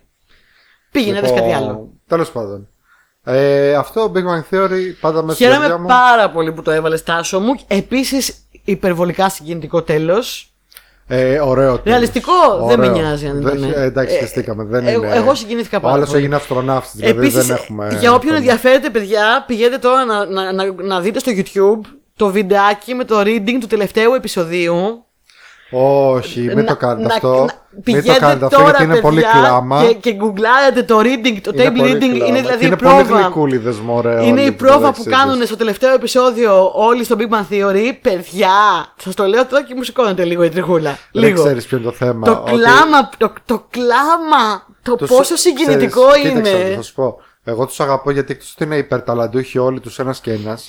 Είναι και πάρα πολύ καλά παιδιά και το έχω δει. Είναι αυτό, πολύ καλά παιδιά, ρε, όλοι. Τους παρακολουθώ τις καριέρες τους. Ρε, ναι, ρε. Έβλεπα τώρα, τώρα, τώρα, προχτές, μια συνέντευξη του Τζον Καλέκη. Τζον Καλέκη τον λένε ο καλά. Τον Καλέκη, ο οποίος εντωμεταξύ. Το είχα που ψάξει, κάνει το Leonard. Το είχα ψάξει επίτηδες γιατί ε, έπαιζε σε μια σεζόν άντουρα στον εαυτό του και έπαιζε και καλά ότι είναι μαλάκας. Ότι είναι. Και καλά, ναι. Αυτό, ο αυτό, που, αυτό, αυτό που κάνει η ομοιοκαταληξία με μύδι. Αυτό έπαιζε. Ναι, το, όχι, αυτό. Ε, ο οποίος είναι τέλειος. Είναι τέλειος. Ε, έλεγα πρόσθεση τώρα μια συνέντευξή του που του λέγανε πώς και δεν έχεις απαντήσει τόσα χρόνια στο controversy σχετικά με τη σεξουαλικότητά σου. Και τους είπε, γιατί δεν είναι controversy. Γιατί ακόμα και αν ήμουν γκέι, δεν είναι controversy. Ποιο controversy υπάρχει για τη σεξουαλικότητα? Και καλά ότι είναι gay, bi, δεν ξέρω τι. Και τους λέει, γιατί δεν υπάρχει controversy. Είναι. Δεν, δεν, δεν είπε, δεν είπε ρε, ah. γιατί είπε, δεν καταλαβαίνω τι με ρωτάνε, ποιο είναι controversy. Να. Αν είμαι γκέι είναι controversy αυτό. Και επίσης ήταν. Ε... Επίσης λέγανε, λέγανε ότι αποκλείεται. Το, το, το μεγάλο ανέκδοτο, αποκλείεται ποτέ αυτός ο τύπος να ρίχνει αυτή την τύπισσα που τα είχαν στην πραγματική ζωή και δεν το ξέρει κανείς. Και ήταν ναι. και μια τέλεια σχέση που τη μάθαμε αφού είχε τελειώσει. Δηλαδή οι άνθρωποι δεν κάνανε τίποτα για να δώσουν δημοσιότητα. Που θα μπορούσαν άνετα να πάρουν παραπάνω δημοσιότητα λόγω της σχέσης. Ναι, ακριβώς. Και ούτε καν. Ποτέ, δεν το μάθε κανείς, το μάθανε αφού το χωρίσανε όλοι. Ναι. Ε, και επίσης το βρίσκω πάρα πολύ όμορφο. Αν εξαιρέσεις τις γυαλούμπες και τον τρόπο που έπαιζε. Γιατί ο άνθρωπος ήταν καλός ηθοποιός και έπαιζε το Λέοναρντ. Δεν είναι σαν το Λέοναρντ κανονικά. Ε, είναι πάρα πολύ όμορφος. Μοιάζει με έναν πρώην μου κιόλας. Και επίσης ο Τζιμ Πάρσονς είναι πάρα πολύ αγκαλίτσας. Ο Τζιμ Πάρσονς τον, τον βάλαμε στη λίστα με τους καλύτερους, με τα καλύτερα παιδιά. Η Κέιλι Κουόκο. Είναι και γάμο τις τύπισσες, ανετότατη τέλεια φανταστική τύπισσα. Γενικά... Η άλλη είναι όντως νευροεπιστήμονας, neuroscientist. Ναι, η άλλη είναι όντως neuroscientist. Ναι. Ε, όχι, ναι. τι θα πεις, εντάξει. Ε, χαίρομαι πάρα πολύ που το έβαλες. Στο παρατσάκι δεν μπήκε στη λίστα μου. Αυτά είναι τα, τα σλιβερά. Δεν ε, και εγώ το αγαπώ. Δεν πειράζει. Μην ακούω βλαγίες. Άρα το κουμπάκι. Τώρα κουμπάκι τόκ. Δύο, ναι, δύο, το δύο είναι. Νούμερο δύο! Νούμερο δύο! Το έπαιξα σατανικά σαν. Νούμερο δύο δεν θα συμπέσουμε με την καμία. Για πες. Μπορεί να μου πάρεις το νούμερο ένα όμως και θα σε σφάξω μου το πάρεις. Όχι, μην τη σφάξεις. Εγώ νομίζω ότι θα έχουμε το δύο νούμερο ένα, Τάσο. Παίζει. Uh, anyway. Παίζει. Λοιπόν, εγώ στο νούμερο δύο έχω κάτι το οποίο μπορεί να μην είναι τόσο. Το μόνο πράγμα από τη λίστα μου δεν έχει τελειώσει. Ναι. Ακόμα. Και το πιο πρόσφατο πράγμα από τη λίστα μου επίσης. Αλλά είμαι σίγουρη ότι όσο χρόνια και να περάσουν θα τα αγαπάω το ίδιο. Θα το έχω την ίδια αγάπη και την ίδια ένταση. Γιατί είναι το καλύτερο, πιο αστείο και πιο γλυκό πράγμα στον κόσμο. Και το Ted Lasso. Wow, Ted Lasso, μπράβο. Μπράβο. Ωραίο, ωραίο. Δεν μπορούσα να μην βάλω το Ted Lasso και να μην το βάλω τόσο ψηλά. Είναι, είναι ό,τι είναι πιο γλυκό υπάρχει στον κόσμο. Ε, μου έρχεται να γελάω και να κλαίω ταυτόχρονα να το βλέπω. Είναι μια καναμελίτσα. Ε, τα πιο ωραία sitcom, πιο, πιο καινούριο sitcom. Πιο νέα κοπή, δεν έχει χαχά και χειροκροτήματα. Αλλά ναι, so what. Ε, είναι sitcom, είναι situation comedy. Ε, μπορεί να έχει λίγο δραματάκι μέσα, αλλά κατά βάση είναι comedy. Ε, ίσως όχι χαχά γελάω δυνατά, αλλά comedy. Είναι wholesome. Είναι wholesome. Πολύ ωραίο. Είναι, είναι οικογενειακό. Είναι, αυ, είναι αυτή η σειρά που βλέπεις. Όπως και εμένα, κάποιος είχε έρθει, δεν θυμάμαι ποιος, και με έπριξε να το δω. Και εγώ έτσι μετά έπριζα τους υπόλοιπους να το δούνε. Και μετά κάποια στιγμή πρίζαμε όλοι ο ένας τον άλλον. Στο ίντερνετ δεν στα τελειώσω, δεν στα τελειώσω. Μέχρι που έγινε αυτό το πράγμα. Μέχρι που έγινε χαμός με το τελειώσω. Και το τελειώσω δεν ξέρω τι να πω. Δεν φαντάζομαι ένα μέλλον στο οποίο μπορεί να τελειώσει τόσο χάλια που να ξενερώσω. Χτυπά ξύλο. Ε, το θεωρώ ό,τι καλύτερο. Πο, ε, πολύ νέο στυλ κωμωδίας. Γιατί ξέρεις, αν έχεις παρατηρήσει, όλο το νέο κύμα κωμωδίας είναι λίγο, λίγο dramedy. Λίγο. Ε, εντάξει, πάντα ισχύει ε, αυτό. Ναι, πα, οι καλύτερες κωμωδίες έχουν μέσα και δράμα, δραματικό ναι, ναι, στοιχείο. Ναι. Ε, ε, και τα το καλύτερα αγαπ... δράματα έχουν κωμωδία. Oh, ναι. Oh, τι είπες. Ε, αγαπώ τον Λάσο, δεν έχει τυχαία πάρει διακόσιες πενήντα χιλιάδες εκατομμύρια Emmy. Το συστήνω σε όποιον θα το βρεθώ. Εδώ το βάλανε στο καινούριο FIFA. Ναι. ε, ανυπομονώ πάρα πολύ την επόμενη σεζόν. Πότε βγαίνει η επόμενη σεζόν? Θα αργήσει, λέει, λίγο. Έπρεπε να βγαίνει τώρα κανονικά, αλλά δεν βγαίνει. Δεν ξέρω. Θα αργήσει, λέει, μωρέ. Με πιάνεις αδιάβαστο εδώ. Ted Lasso θέλω. Δώστε μου Ted Lasso. Αγαπάω, ελπίζω να πάει για πολλά χρόνια ακόμη και να το έχουμε πολλά χρόνια κοντά μας, αν και δεν νομίζω πάρα πολλά χρόνια. But I, I'm hoping. Επίσης, Royken. Royken. He's here. He's there. He's, He's every fucking where. Royken. Royken. Αυτά. Εσύ τι έχεις νούμερο δύο, Τάσο? Εγώ στο νούμερο δύο έχω μία άλλη δεν σειρά. Δεν σου έκλειψα τίποτα, ορίστε. Ε, που... Κατηγορίες. Που μου έχεις πάρει το Modern Family. Μαζί ήμασταν, στο δύο νούμερο ήμασταν. Εντάξει. Δεν το πήρα. Ε, λοιπόν, στο νούμερο δύο έχω μία άλλη σειρά που την έχεις ήδη κράξει πάρα πολύ και είναι το The Office. Εντάξει, ναι. Το περίμενα. Αν ήταν ένα ή δύο δεν ήξερα. Ναι. Κοίταξα να δεις. Έχουμε συμπέσει τα νούμερα. Ε, είναι από αυτά που άργησα να δω γιατί είχα προσπαθήσει πάρα πολλές φορές να δω στο παρελθόν. Ε, δεν, επίσης, δεν μου άρεσε here. καθόλου η πρώτη σεζόν. Same here. Ε, και την είδα πάρα πολύ με δυσκολία. Αλλά μετά ε, το ερωτεύτηκα, το λάτρεψα όπως και όλοι οι άλλοι, το αγαπώ. Μου άρεσε επίσης, ήμουν από αυτούς που λέγανε ότι εντάξει θα φύγει τώρα, ξέρω ότι φεύγει ο Καρέλ μετά, οπότε εδώ έχει... Κάνει φασαρία πάλι. Ρε εσύ, ρε τι χολύψεις εσύ. Συνεχίστε ρε καημένη. Λοιπόν, ήμουν από αυτούς που έλεγε ότι τώρα θα φύγει ο Καρέλ και τι θα γίνει, θα χαθεί η σειρά και το ένα και το άλλο. Same. Τελικά το ότι έφυγε ο Καρέλ έδωσε χώρο στους υπόλοιπους να αναπνεύσουν και να δείξουν, να αναδείξουν το ταλέντο τους. Not και ήταν πάρα πολύ καλό. Ναι. Ε, όχι, μου άρεσε πάρα πολύ και μετά τον Καρέλ. Ε, το The Office δεν είναι στη λίστα μου. Παρ' όλα αυτά, τελευταία φορά που μιλήσαμε για το The Office στο podcast ήταν όταν ακόμα το έβλεπα. Γιατί το είδα. Ισχύει.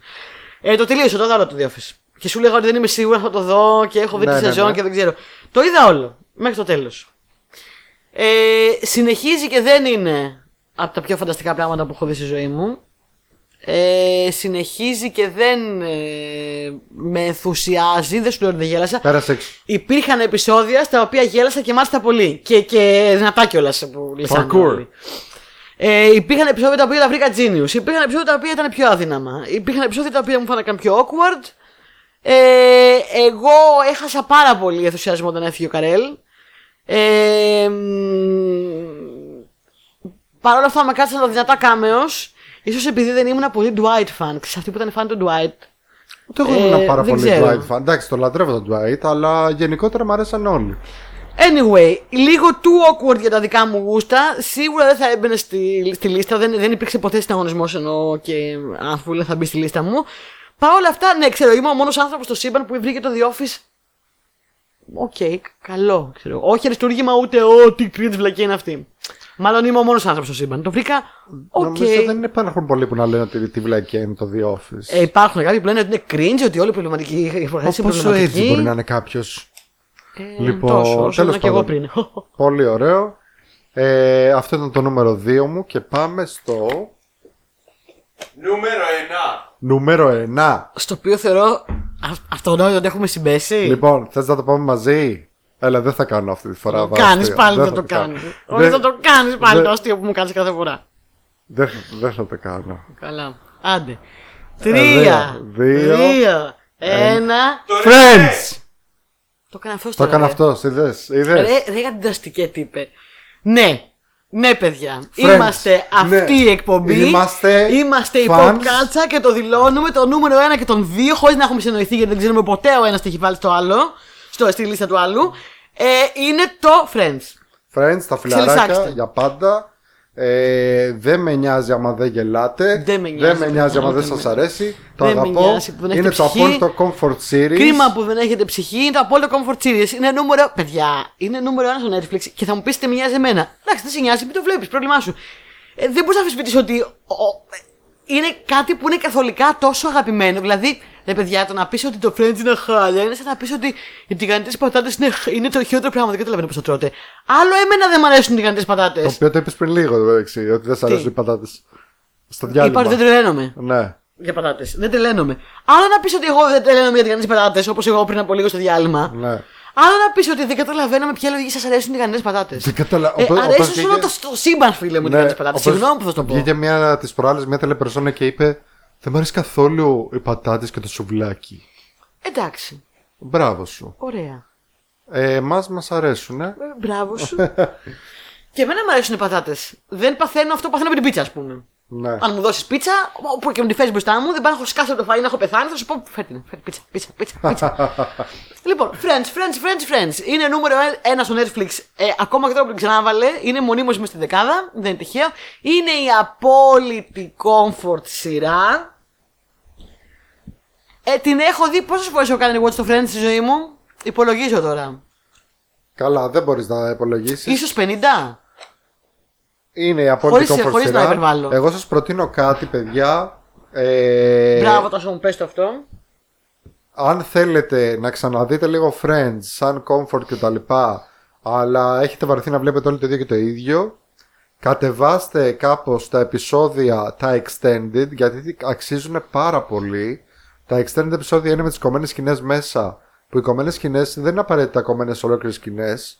Συνήθως είναι κάποια, τζο, κάποια αστεία, κάποια, κάποια αστεία παραπάνω, τα οποία μάλιστα πολλές φορές ε, σου δίνουν και άλλα πράγματα, σου βγάζ, ε, βγάζουν περισσότερο νόημα. Συμπληρώνει την εικόνα, ναι, ναι. Ακριβώς. Και είναι και αστεία. Είναι όντως και αυτά αστεία. Εγώ δεν το έχω δει ακόμα, θα το κάνω όμως, Τάσο, κάποια στιγμή. Ε, Εμείς το βλέπουμε, πρέπει να σου πω. Είπα την κοπέλα με τον αδερφό μου και είμαστε συνέχεια. Α, αυτό είναι καινούριο! Αυτό δεν το δέχομαι. Είμαι σίγουρη, τόσες φορές που έχω το Friends, είμαι σίγουρη ότι όταν θα δω αυτά τα extended versions θα αναγνωρίζω κι εγώ πολύ εύκολα τα κομμένα. Ε, θα το κάνω κάποια στιγμή. Πιθανόν ότι θα φύγει πάλι από το Netflix, μάλλον. Γιατί τώρα είναι πολύ εύκολο να πατήσω το κουμπί και να ξέρεις. Δεν πειράζει, δεν πειράζει. Ε, Επίσης θέλω να πω, μιας και τα έχουμε ξαναπεί πολλές φορές για το Friends, ότι κάποια στιγμή, λοιπόν, παιδιά, στη ζωή μου, λοιπόν, είχα. Πέτασα νεφρά. Εντάξει, πριν κάποια χρόνια. Πριν λίγα χρόνια. Okay. Το οποίο ήμουν misdiagnosed, ε, είχα, μου είχαν κάνει λάθος διάγνωση και μου είχαν πει ότι έχω σπαστική κολίτιδα. Έλα. Όπως καταλαβαίνετε, λοιπόν, αυτή η πέτα ταξίδευε μέσα στο σώμα μου. Εγώ έπαιρνα φάρμακα άλλαντ άλλων. Ε, και κάποια στιγμή έφτασα σε ένα σημείο να έχω φρικτούς πόνους. Είχες kidney stone. Kidney stone. Ε, λοιπόν, ε, κάποια στιγμή λοιπόν, ε, πιστεύοντας ότι το φάρμακα θα με πιάσουν και θα σταματήσει να, να πονάω, είχα ε, πόνους οι οποίοι αργότερα μου είπαν ότι ήταν πόνοι γένας, αντίστοιχοι με πόνους γένας, για περίπου τριάντα ώρες. Έλα, ρε. Δεν κοιμήθηκα καθόλου αυτές τις τριάντα ώρες. Ο μόνος λόγος που ζω, είμαι ζωντανή, είναι ότι όλες αυτές τις τριάντα ώρες. Είχα αγκαλιά όπως φάβαζε το τάμπλετ στο σπίτι και πήγαινα πέρα δόθε. Στο σπίτι, σε όλο το σπίτι. Ναι. Είχα αγκαλιά το τάμπλετ το οποίο έπαιζε στο Netflix Friends. Έλα, ρε. Και ο μόνος λόγος που άντεξα ε, να, να μην απελπιστώ ψυχολογικά από αυτό, γιατί σωματικά ε, ήταν απελπισία έτσι κι αλλιώς, ήταν ο γεγονός ότι έπεσε φιλαράκια και που και που ένα πόναχα έκανα. Αυτό ήταν πολύ αστείο αυτό. Κάποια στιγμή ήμουν στο, στο μπάνιο, ξέρω εγώ, έκανα, έκανα ένα ζεστό μπάνιο και είχα το τάμπλετ αγκαλιά και λέω Friends. Λέω ότι θα πεθάνω ευτυχισμένη. Και έλεγα πραγματικά, αν πεθάνω τώρα από αυτό που μου συμβαίνει, θα πεθάνω βλέποντας Friends. Ναι. Εντάξει. Αυτό έχω να σας πω. Μερικά είναι, πράγματα. Είναι, είναι, comfort, είναι comfort. Είναι comfort σε αυτή τη ζωή. Και το comfort χρειάζεται. Μην υποτιμάμε και μην κοροϊδεύουμε το comfort του, του κοσμάκι. Λίγα πράγματα είναι comfort σε αυτή τη ζωή πια. Ωραία, Αυτά. Πάμε στις μερικές αναφορές. Να πάμε. Ε, έχεις ε, κρατήσει εσύ κάποια? Ε, έχω κρατήσει κάποια τα οποία ε, θα ήθελα να πω και μάλλον δεν θα μπουν σε λίστα άλλη. Ε, θα, Άμα θα... έχεις κρατήσει για άλλη λίστα, κράτω τα για την άλλη φορά. Θα σου πω ε, ένα το οποίο το, το ανέφερα μόλις δύο τρία επεισόδια πριν και ήταν πολύ ισχυρό contender να μπει. Ναι. Ε, και είναι το Don't Trust the Bitch in Apartment είκοσι τρία που είναι ξεκάθαρα sitcom. Ναι. Ε, και λίγο κρυφό διαμαντάκι επίσης. Okay. Το θεωρώ πάρα πολύ δυνατό. Θα το ξαναπώ, παιδιά. Πηγαίνετε να δείτε το Don't Trust the Beach in Apartment είκοσι τρία. Είναι στο Netflix τώρα αυτή τη στιγμή που μιλάμε. Έλα. Πώς, είναι μία σεζόν. Όχι, συγγνώμη, όχι Netflix. Στο Disney Plus είναι. Με συγχωράτε. Μία σεζόν. Δύο. Δύο, σεζόν. Δύο σεζόν. Ε, εγώ έχω βάλει κάποιες τιμητικές αναφορές που είμαι σίγουρος ότι δεν θα τις βάλουμε σε καμία λίστα. Mm-hmm. Ε, έχω βάλει κάποια παλιά τα οποία mm-hmm. αν ήμασταν δέκα είκοσι χρόνια μεγαλύτεροι και ζούσαμε στην Αμερική θα μας άρεσαν επίσης πάρα πολύ. Θα ήταν στη λίστα μας. Όπως είναι το Taxi, Ντάνι Ντεβίτο, Κριστόφερ Λόιντ, παλιό κλασικό αγαπημένο, Άντι Κάουφμαν, ε, το Cheers, το, Cheers. Ναι. Το Happy Days Happy Days με Fonzie, mm-hmm. The Fonz, ε, το Mash, το οποίο κάποια στιγμή θέλω να βγάλω να το δω γιατί δεν έχω δει ποτέ το Mash ούτε εγώ. Λένε ακόμα ότι, ότι στέκεται ακόμα. Καλέ, και μπαίνει νούμερο ένα σε top εκατό sitcoms, ξέρω εγώ. Ναι, ναι, ναι, ναι. Ε, που είναι κομμωδία για το στρατό, έτσι, για τον Αμερικάνο στρατό και για τον πόλεμο. Στον πόλεμο της Κορέας. Στον πόλεμο της Κορέας. Ε, το Golden Girls. Mm-hmm. Fun fact. Για όσους δεν το ξέρουν, έχει κυκλοφορεί σε meme. Εκτός ότι έχει spin-off, ναι. Το Golden Girls λέει όταν ο Gygax έφτιαχνε λέει το ντι εν ντι, το Dungeons and Dragons, και αυτό το έχει πει ακόμα και ο γιος του ότι ισχύει, είχε πάρει τις Golden Girls ως ε, πρότυπο για το τέλειο Adventuring Party. Ε, είναι. Ναι. Υπάρχει τρία αρ πι τζι. Λοιπόν, επίσης, εδώ το οποίο θέλω πάρα πολύ να παίξω του. Δεν ξέρω γιατί. Το που λέγεται Bring Good Day Αυτό να παίξουμε τα παιδιά. Αυτό να παίξω. Πες γιαγιάδες που λύνουν μυστήρια. Αυτό θέλω να παίξω. Θέλω πάρα πολύ να σας πω ότι η αγαπημένη μου detective είναι η Miss Marple. Ναι, καλέ. Ναι, καλέ. Άνετα παίζω γιαγιά που λύνει ε, μυστήρια. Άνετα παίζω γιαγιά που λύνει μυστήρια. Τώρα, χτες είμαι γιαγιά που λύνει μυστήρια. Τα μυστήρια βέβαια συνήθως είναι γιατί ξέρασε ο Σύρο, τι είναι αυτό που έφαγε η Γιούκη και τώρα είναι απολυθωμένο κάτω από τον καναπέ. Αλλά είναι μυστήρια. Ε, I Love Lucy επίσης. Ναι, τα παλιά. Ναι. Και Mary Tyler Moore Show θα πω, από, τα, από τις πολύ επιδραστικές sitcoms. Ε, και από εκεί και πέρα υπάρχουν και κάποιες άλλες που ψιλοπρολάβαμε. Ταγιές, όπως είναι ας πούμε το Παντρεμένοι με παιδιά. Married with Children, δεν νομίζω να το βάλουμε κι εγώ, αν και εντάξει, είναι, είναι, είναι, είναι, είναι σειράρα, πολύ μεγάλο. Είναι, είναι πολύ μεγάλο. Ε, άλλη μια σειρά που δεν έχει γεράσει δεν καθόλου έχει γεράσει καλά. καλά ναι. Αλλά ωστόσο τώρα. Για αυτή δεν θα ακούσεις κακά λόγια, γιατί κάνει πολύ cater στους ε, incels και στα... Mm. Ναι. Λοιπόν, Seinfeld, όπως το αναφέραμε πριν με το Curb Your Enthusiasm. Το οποίο επίσης το είδα πρώτη φορά στη ζωή μου φέτος και παιδιά δεν μ' άρεσε καθόλου το Seinfeld. Δεν θα σας, δεν θα σας υβρίσω που σας αρέσει και αν το έχετε comfort και μπράβο σας. Εμένα δεν μ' άρεσε καθόλου. Ξέρω πολλά παιδιά που είναι, το έχουν comfort ακόμα το Seinfeld. Ναι. Λίγο πιο μεγάλα, ας πούμε, ή ναι. στην ηλικία μας. Ε, το The Nanny επίσης έβλεπα πάρα πολύ εγώ μικρός. Να σου πω κάτι. Ε, spoiler alert. Αν ξανακάνουμε νούμερο δύο, παίζει πάρα πολύ το The Nanny να μπει στη λίστα μου. Στο τσάκ τελείτωσε. Ωραία, δεν αγαπώ το τόσο πολύ το Βενάνι. Μην πεις τίποτα άλλο. Ε, ένα άλλο που αγαπώ από παλιά είναι το Will and Grace. Ε, δεν έχω δει ποτέ Will and Grace. Πρέπει να δεις, θα σ' αρέσει πάρα πολύ. Έχω προσπαθήσει πολύ. να δω κανένα δύο φορές πάρα και πολύ. δεν με έχει τραβήξει. Το Will and Grace για όποιον ε, δεν. Αλλά όλοι ξέρει... μου λένε πώς γίνεται, πώς γίνεται να μην σε έχει τραβήξει. Κάποια στιγμή θα προσπαθήσω. Γι... Θα έρθει η κατάλληλη στιγμή. Σίγουρα δεν γίνεται. Παιδιά, δεν επίσης, γίνεται να μες σ' αρέσει. Αυτό πρέπει να το πούμε για τα παιδιά. Για μερικά πράγματα και ειδικά κομμωδίες πρέπει να έρθει η κατάλληλη στιγμή. Ε. Μιλάμε για μια κομμωδία η οποία ήταν ε, ε, τρομερά, ας πούμε, πρωτοπόρα για την εποχή της, που είχε ένα γκέι άτομο, δύο γκέι άτομα για την ακρίβεια. Ε, όπου ήταν συγκάτοικος ένας γκέι με μια κοπέλα και το παίζανε πολλές φορές ζευγάρι για να ε, γλιτώσουν εγκαταστάσεις κτλ. Και έχουν και δύο φίλους που ο ένας είναι ο πολύ flamboyant γκέι, ο πολύ ξέρω εγώ τέτοιο, mm. και η άλλη είναι η original Karen, η Karen η πλούσια που είναι και περίεργη και είναι και ναι, πολύ ναι. entitled κτλ. Ε, που είναι η τρομερή Μέγαν Μαλάλη. Ε, πάρα πολύ ωραίο. Είχε βγει και εδώ στα ελληνικά ένα απέσιο κακέκτυπο του Will and Grace που λεγόταν Αδερφές Ψυχές. Το έχουμε ξαναναφέρει εδώ. Mm. Λοιπόν, και τα άλλα που έβλεπα εγώ μικρός και μ' αρέσανε πάρα πολύ και τα έβλεπα δίσκια ήταν το Just Shoot Me, το οποίο δεν θυμάμαι πώς λέγεται στα ελληνικά. Ναι, έλαντε. Με τον David Spade. Ε, το βλέπα πάρα πολύ και εγώ το Just Shoot Me. Ναι. Το και... σειρά της Ellen DeGeneres, πώς το λέγανε. Ίδια εποχή παίζανε αυτά και παίζανε και, και ίδια ώρα. Ellen το λέγανε. Α, το λέγανε Ellen. Τις DeGeneres. Πώς το καταφέρνει πάντα και βάζει το όνομά της στους τίτλους. Ε, ναι. Και το... Παίζανε μαζί. Και ο πρίγκιπας του Bel-Air. Εγώ το λάτρευα τον πρίγκιπα. Και το Fresh Prince of Bel-Air. Ε, παιδιά, εμένα αυτά με μεγάλωσαν. Αυτά ήταν το φαΐ μου όταν ήμουν μικρή. Ναι, ναι, ναι. Εγώ πέθαινα για sitcoms και... Ε, εξού και όπως συζητούσαμε πριν από λίγο, μ' άγγιξε πολύ το, το WandaVision από την άποψη αυτή και τα sitcoms είναι σίγουρα το μεγαλύτερο μέρος αυτού του πράγματος. Δηλαδή, εγώ τρελαινόμουν ε, να βλέπω sitcoms. Δεν με νοιάζει να βλέπω ούτε ελληνικές ταινίες ούτε ελληνικές σειρές, ήθελα να βλέπω αμερικάνικα sitcoms. Είμαι ένα Αμερικανάκι. Παρακαλώ. Ε, θέλω να μου θυμίσεις πως λεγόταν εκείνη η σειρά που ήταν η οικογένεια των Winslow που είχαν τον γείτονα τον αθλητικό τον Έρκελ που ήταν. Ε... Ah. Δεν, δεν το θυμάμαι. Δεν θυμάμαι. Θυμάμαι τον Έρκελ και την οικογένεια Winslow, αλλά δεν θυμάμαι τη σειρά. Ναι. Ε... Λοιπόν, ε... Ναι, ωραία. Ναι. Πάμε ε, σε ένα έχεις απολαύσεις. Α, οκ. Okay. Είχα και ένα κρυφό διαμάντι. Να το πω. Ε, ε, το κρυφό διαμάντι είναι μετά. Εντάξει.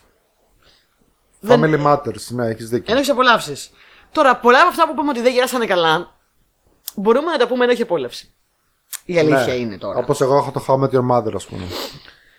Ναι, όπως εγώ έχω το Married with Children. Ναι. Δεν έχει γυράσει καθόλου καλά, είναι πολύ cringe. Αλλά ναι, ένοχη απόλαυση. Ε, τώρα βέβαια εντάξει, με, με, το, με το concept ότι ξέρεις, αυτά τα πράγματα δεν είναι ένοχα, τα έχουμε πει γιατί ναι, ναι, ναι. δεν είναι ένοχος στην πραγματικότητα. Αυτό δεν έχω να σου πω κάτι. Το Married with Children έχω σημειώσει. Εγώ έχω την απόλυτη ενοχή απόλαυση. Για εδώ. Πες. Την ενοχή απόλαυση που μπορεί να μας κάνουν unsubscribe. Unsubscribe. Ναι, ναι, ναι. ναι. Oh, για, για πες. Μιλάμε για μια σειρά η οποία ήταν τρομερή και πολύ επιδραστική, αλλά πλέον δεν. Βλέπετε. Ε, όχι, δεν βλέπετε. Μια χαρά βλέπετε. Απλά δεν τολμάει κανείς να πει ότι του άρεσε Ωραία. ποτέ αυτή η σειρά. Για, ποιο, ποιο, ποιο, ποιο, ποιο. Και είναι το Louie. Oh, ναι. Το Louie, ας πούμε, είναι μια σειρά αριστούργημα, η οποία όμως λόγω του Louis σι κέι και επειδή είναι και ψηλοαυτοβιογραφική, δεν έχει, έχει διαγραφεί από όλες τις λίστες όπου υπήρχε και όπου έλεγε οποιοδήποτε για τον Louis. Α, κοίταξε να δεις. Να μην πιάσουμε τώρα το Louis σι κέι, να πιάσουμε τα καλλιτεχνικά του πράγματος. Ναι. Το Louis το είχα δει όταν είχε βγει ε, τότε. Ναι. Ε, όλο. Ήταν ευχάριστο, δεν με ξετρέλανα. Για κανένα λόγο. Δεν θα έμπαινε ποτέ σε κανένα τόπο. Σίγουρα. Ε, πάντα επίσης προσωπικά έβρισκα το χιούμορ του Louis σι κέι λίγο cringe. Έχω γελάσει πολύ. Ε, παρόλο που το είχα λίγο cringe. Ε, επειδή είναι πολύ αυτοαναφορικός σαν κωμικός και πολύ αυτοβιογραφικός σαν κωμικός, δεν μπορείς να διαχωρίσεις. Ε, πλέον είναι πάρα πολύ δύσκολο να τον δω. Ναι. Όχι επειδή έχω θέμα με το canceling και έχω θέμα με το άου. Ναι, ναι, το δέχομαι. Ε, Αυτά και μόνο επειδή τα αστεία του είναι της ίδιας θεματολογίας με, με τα πράγματα τα οποία, για τα οποία κατηγορήθηκε. Επομένως τώρα. Από, μου φαινόταν και τότε. Το, το, ίδιο, το ίδιο θέμα είχα και τότε. Μου φαινόταν και τότε λίγο cringe και λίγο. Ε, ε. Ε, τώρα μου φαίνονται. Θα κάναμε το. Οκ, okay, το ακούω. Η το σειρά ακούω. Ήταν μια καλή προσπάθεια. Όχι αυτό το διαμάντι που άκουγα να λένε για μένα. Κοίταξε να δεις. Είναι μια σειρά που μετά όταν βγήκε, βγήκαν όλοι και την αντιγράψανε. Ήταν πάρα πολύ επιδραστική. Αρκετά. Δηλαδή επιδραστική. Ατλάντα και τα λοιπά. Mm, όλες ναι. αυτές τις σειρές δεν θα βγαίνανε. Και είχε και πολύ νατά κάμεος. Ναι, καλά. Ρόμπιν Williams. Ε, ακριβώς. Και επίσης ξαναλέω ότι είναι κρίμα όλες αυτές τις γραφικές ομάδες και οι ομάδες ε, δημιουργικές από πίσω να, να χάνονται μαζί, επειδή ένας τύπος είναι υπέρτατος Καραγκιόζης. Ναι. Για να μην πούμε η χειρότερη λέξη. Ισχύει. Ε, Οκ. Okay. Και άνθρωποι που γράφουν τα αστεία δεν τα έγραφε μόνος του. Έτσι, τα γράφανε κι άλλοι. Και είναι κρίμα. Παρ' όλα αυτά, ποτέ δεν ήταν για μένα pleasure. Ιδιαίτερα το Louis σι κέι. Ήτανε ψιλοευχάριστο όταν το είχα δει. Τώρα. Νομίζω ότι δεν σε αρέσουν πιστεύω. γενικά αυτού του είδους. Δεν μου αρέσει αυτό το είδος, ναι, αυτό ναι. απλά. Δεν είναι κακό, απλά δεν μου αρέσει. Πάμε στα κρυφά διαμαντάκια. Ναι. Θα πω εδώ ένα sitcom πολύ γρήγορα, το οποίο δεν είναι τόσο γνωστό όσο άλλα sitcoms. Παρόλο που νομίζω ότι δεν έχει να ζηλέψει κάτι, γιατί είναι ακριβώς ίδιας ναι. νοοτροπίας και φάσης. Και εγώ το είδα όλο και πέρασα πάρα πολύ ευχάριστα, πάρα πολύ καλά και πάρα πολύ ωραίο. Και είναι το Kim's Convenience. Α, μάλιστα. Ε, είναι πολύ ωραίο το Kim's Convenience. Αξίζει πάρα πολύ μια ευκαιρία. Το πιστεύω ότι είναι πάρα πολύ ωραίο, αλλά είχαν, είχαν παιχτεί πάρα πολλά backstage. Ε, έμαθα λοιπόν μετά, μετά από καιρό ότι ενώ, ενώ μπροστά από τις κάμερες το Kim's Convenience είναι πάρα πολύ, είναι πάρα πολύ inclusive, γιατί έχει να κάνει στην πραγματικότητα με έναν... Ε, ε, με έναν Ασιάτη. Ένα Ασιάτη. Κορεάτη λογικά. Βασικά... Ε, είναι ε, μετανάστηση στην, ε, στον Καναδά, γιατί η σειρά είναι κανα, καναδική, ο οποίος είναι λίγο στερεότυπο, ε, αλλά η σειρά κάνει τα πάντα μέσα σε τα τέσσερα χρόνια πόσο είναι, να, να τον βγάλει έξω το στερεότυπο και να του δώσει πάρα πολύ βάθος χαρακτήρα και τον κάνει πάρα πολύ συμπαθητικό τελικά. Δηλαδή του ξεκινάει σαν ένα αντιπαθητικό στερεότυπο, αλλά τελικά καταλάβει να αγαπάς πάρα πολύ τον πατερούλη αυτόν. Ναι. Και είναι βασισμένο αυτό το στερεότυπο σε μια πραγματικότητα. Ε, είναι ο οποίος έχει ανοίξει ένα ψιλικατζίδικο και βλέπουμε αυτόν, την οικογένειά του, τη γυναίκα του, την κόρη του και το γιο του, οι οποίοι πλέον είναι ε, παιδιά τα οποία έχουν γεννηθεί στην, στην, στον Καναδά και ε, είναι τελείως ομογενοποιημένα με, με, με τη χώρα αυτή, και την προηγούμενη γενιά που είναι οι γονείς τους, οι οποίοι ακόμα και μέσα τα πόσα χρόνια βρίσκουν δυσκολία στο να προσαρμοστούν στα δεδομένα. Και είναι πάρα πολύ ωραίο και γλυκό. Ε, ο γιος του ήταν ο Σάνκτσι, τον οποίο με το που τον είδα στο Kim Convenience, μα το Θεό, είπα εντάξει, ε, αυτός θα γίνει διάσημος. Star. Ναι, γιατί έχει και, τα, έχει και το ταλέντο και τη χαρισματικότητα και την εμφάνιση. Έτσι, δηλαδή το παιδί ήταν από, από τότε, από το Kim Convenience, ήταν ripped. Ναι, ναι, ναι. ναι. Μορφωνιός του κερατά, έτσι, είχε σωματάρα. Ε, εντάξει. Ε, Είναι πάρα πολύ γλυκιά σειρά. Ακούστηκαν βέβαια πάρα πολύ άσχημα πράγματα μετά. Ότι υπήρχε πολύ κακό κλίμα πίσω από τις κάμερες. Ότι υπήρχε ρατσισμός πίσω από τις κάμερες και δεν υπήρχε inclusivity καθόλου. Ε, το οποίο μου έκανε φοβερή, φοβερή κακή, κακή εντύπωση και με να το άκουσα. Δεν το περίμενα με τίποτα. Παρ' όλα αυτά η σειρά είναι μια γλύκα.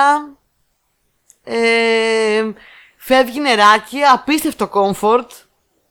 Ε, δεν σου λέω ότι είναι α, θα πεθάνω το γέλιο.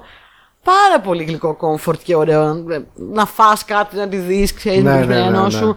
Ε, θα το δοκιμάσω κάποια στιγμή. Το Kim's Convenience μοιάζει με μια άλλη σειρά που θα την πω στο επόμενο επεισόδιο. Εντάξει.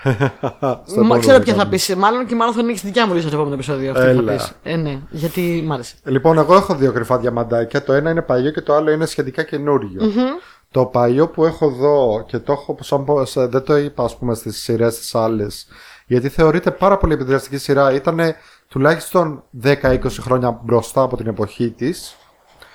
Ε, αλλά ωστόσο δεν το ξέρει κανείς σχεδόν. Είναι το Larry Sanders Show. Mm. Το οποίο έχει να κάνει με, και καλά με τον Larry Sanders, ο οποίος είναι ένας talk show host. Βλέπε Jimmy Fallon, βλέπε David Letterman κτλ. Και τι γίνεται στα παρασκήνια του show του. Ε, εγώ είχα βάλει να το δω. Μου άρεσε πάρα πολύ. Στέκεται τέλεια ακόμα και σήμερα. Ωραίο, ναι. Ευχαριστούμε, μπράβο Τάσο. Τον οποίο δυστυχώς το χάσαμε πριν λίγα χρόνια. Το, οι περισσότεροι από τους νέους τον ξέρουν από ένα μικρό ρόλο που έκανε στο Iron Man. Έκανε τον ε, τύπο αυτόν στην, ε, στην επιτροπή που είχε πάει ο Iron Man, που τον εξετάζανε ε, και καλά γιατί δεν δίνεις το, τη στολή σου στο στρατό κτλ. Mm-hmm, mm-hmm. Ήταν εκεί ο πρόεδρος, ας mm-hmm, πούμε. Mm-hmm. Ε, πάρα πολύ ωραίο. Εντάξει, παίζει και Rip Torn μέσα εκπληκτικά. Παίζει και ο Jeffrey Tambor εκπληκτικά, αλλά επειδή ο Jeffrey Tambor είναι μη μποτή, δεν τον αναφέρουμε. Ε, όλοι οι υπόλοιποι είναι πάρα πολύ καλοί. Θα σου πω μόνο ότι φαντάζομαι ότι παίζει κάποια στιγμή για λίγα επεισόδια ο Saul, Better Call Saul, πες τον να. Ο Bob Odenkirk. Ο Bob Odenkirk, και παίζει τον ίδιο ρόλο που παίζει ο Jeremy Piven στο Entourage. Ooh. Για να καταλάβεις, ας πούμε. Δηλαδή, μιλάμε για. Δεν καταλάβα πολύ καλά γιατί έχω σημάνει στο Entourage. Την πρώτη σεζόν. Παίζει τον Άρη. Ε, πώς λέγονταν στον Άρη Άστερ. Τον Άρη Γκολ, τον αντίστοιχο. Alright, alright. Ε, πολύ ωραίο, δείτε το, στέκεται μια χαρά. Και το άλλο κρυφό διαμάντι λοιπόν είναι μια σειρά η οποία πέρασε και δεν ακούμπησε δυστυχώς, γιατί ήταν πάρα πολύ ωραία σειρά. Ήτανε σχεδόν ίδια με το Modern Family και πιστεύω γι' αυτό θαύτηκε. Ωστόσο, Ε, παρόλο που μοιάζει πάρα πολύ με το Modern Family και ισχύει αυτό, γιατί έχει να κάνει με μια οικογένεια που είναι πάρα πολύ, ξέρεις, είναι οι παππούδες από τη μία ε, και είναι, ξέρω εγώ, τα παιδιά, ο καθένας με το, ε, με το τέρι του και τα λοιπά και το ένα και τα άλλο, πολύ ίδιο. Έχει πολύ διαφορετικές καταστάσεις, πολύ διαφορετικούς ηθοποιούς, τέλειο cast και λέγεται Life in Pieces. Mm, το έχω ακουστά, δεν το έχω δει. Πραγματικά αξίζει να το δείτε. Είναι genius cast πάλι. Ήταν τέσσερις σεζόν πρόλαβε να βγάλει πριν το κόψουνε. ε, Παίζει μέσα Colin Hanks, από τους πιο γνωστούς, ο γιος Tom Hanks. Αχ, μ' αρέσει ο Colin Hanks, έχει μια ποιότητα. Παίζει ο James Brolin, ο οποίος είναι τρομερός κωμικός, παιδιά, ο James Brolin, okay. Ο πατέρας του Josh Brolin, και δεν του το έχεις. Ναι. ε, Ο οποίος, ας πούμε, μαζί με τη γιαγιά που είναι επίσης πολύ γνωστή και δεν θυμάμαι τώρα το όνομά της, κάνουν ένα ζευγάρι, ξέρω εγώ, παπουδίστικο, οι οποίοι όμως προσπαθούν να μείνουν relevant κτλ. Και εντωμεταξύ είναι και οι δύο, ακόμα και στα εβδομήντα τους πόσο είναι, είναι horn dogs. Και όλη την ώρα είναι, ξέρω εγώ, προσπαθούν να βρουν μέρη να κάνουν σεξ κτλ. Έχει πολύ πλάκα. Oh, το θέλω αυτό. Για πες, πώς το, το πες αυτό. Life in Pieces. Πραγματικά in pieces. Δείτε, ναι, το παιδιά. Το έχω ακουστά, το έχω ακουστά. Δεν θα χάσετε. Λοιπόν, πάμε στο hot take. Πάμε. Ε, αρχικά να πω ότι, παιδιά, σταματήστε να μας λέτε άλλο για το She-Hulk. Δεν μπορώ να ακούω άλλο να θάβουνε το She-Hulk. Αρχικά να πω κάτι.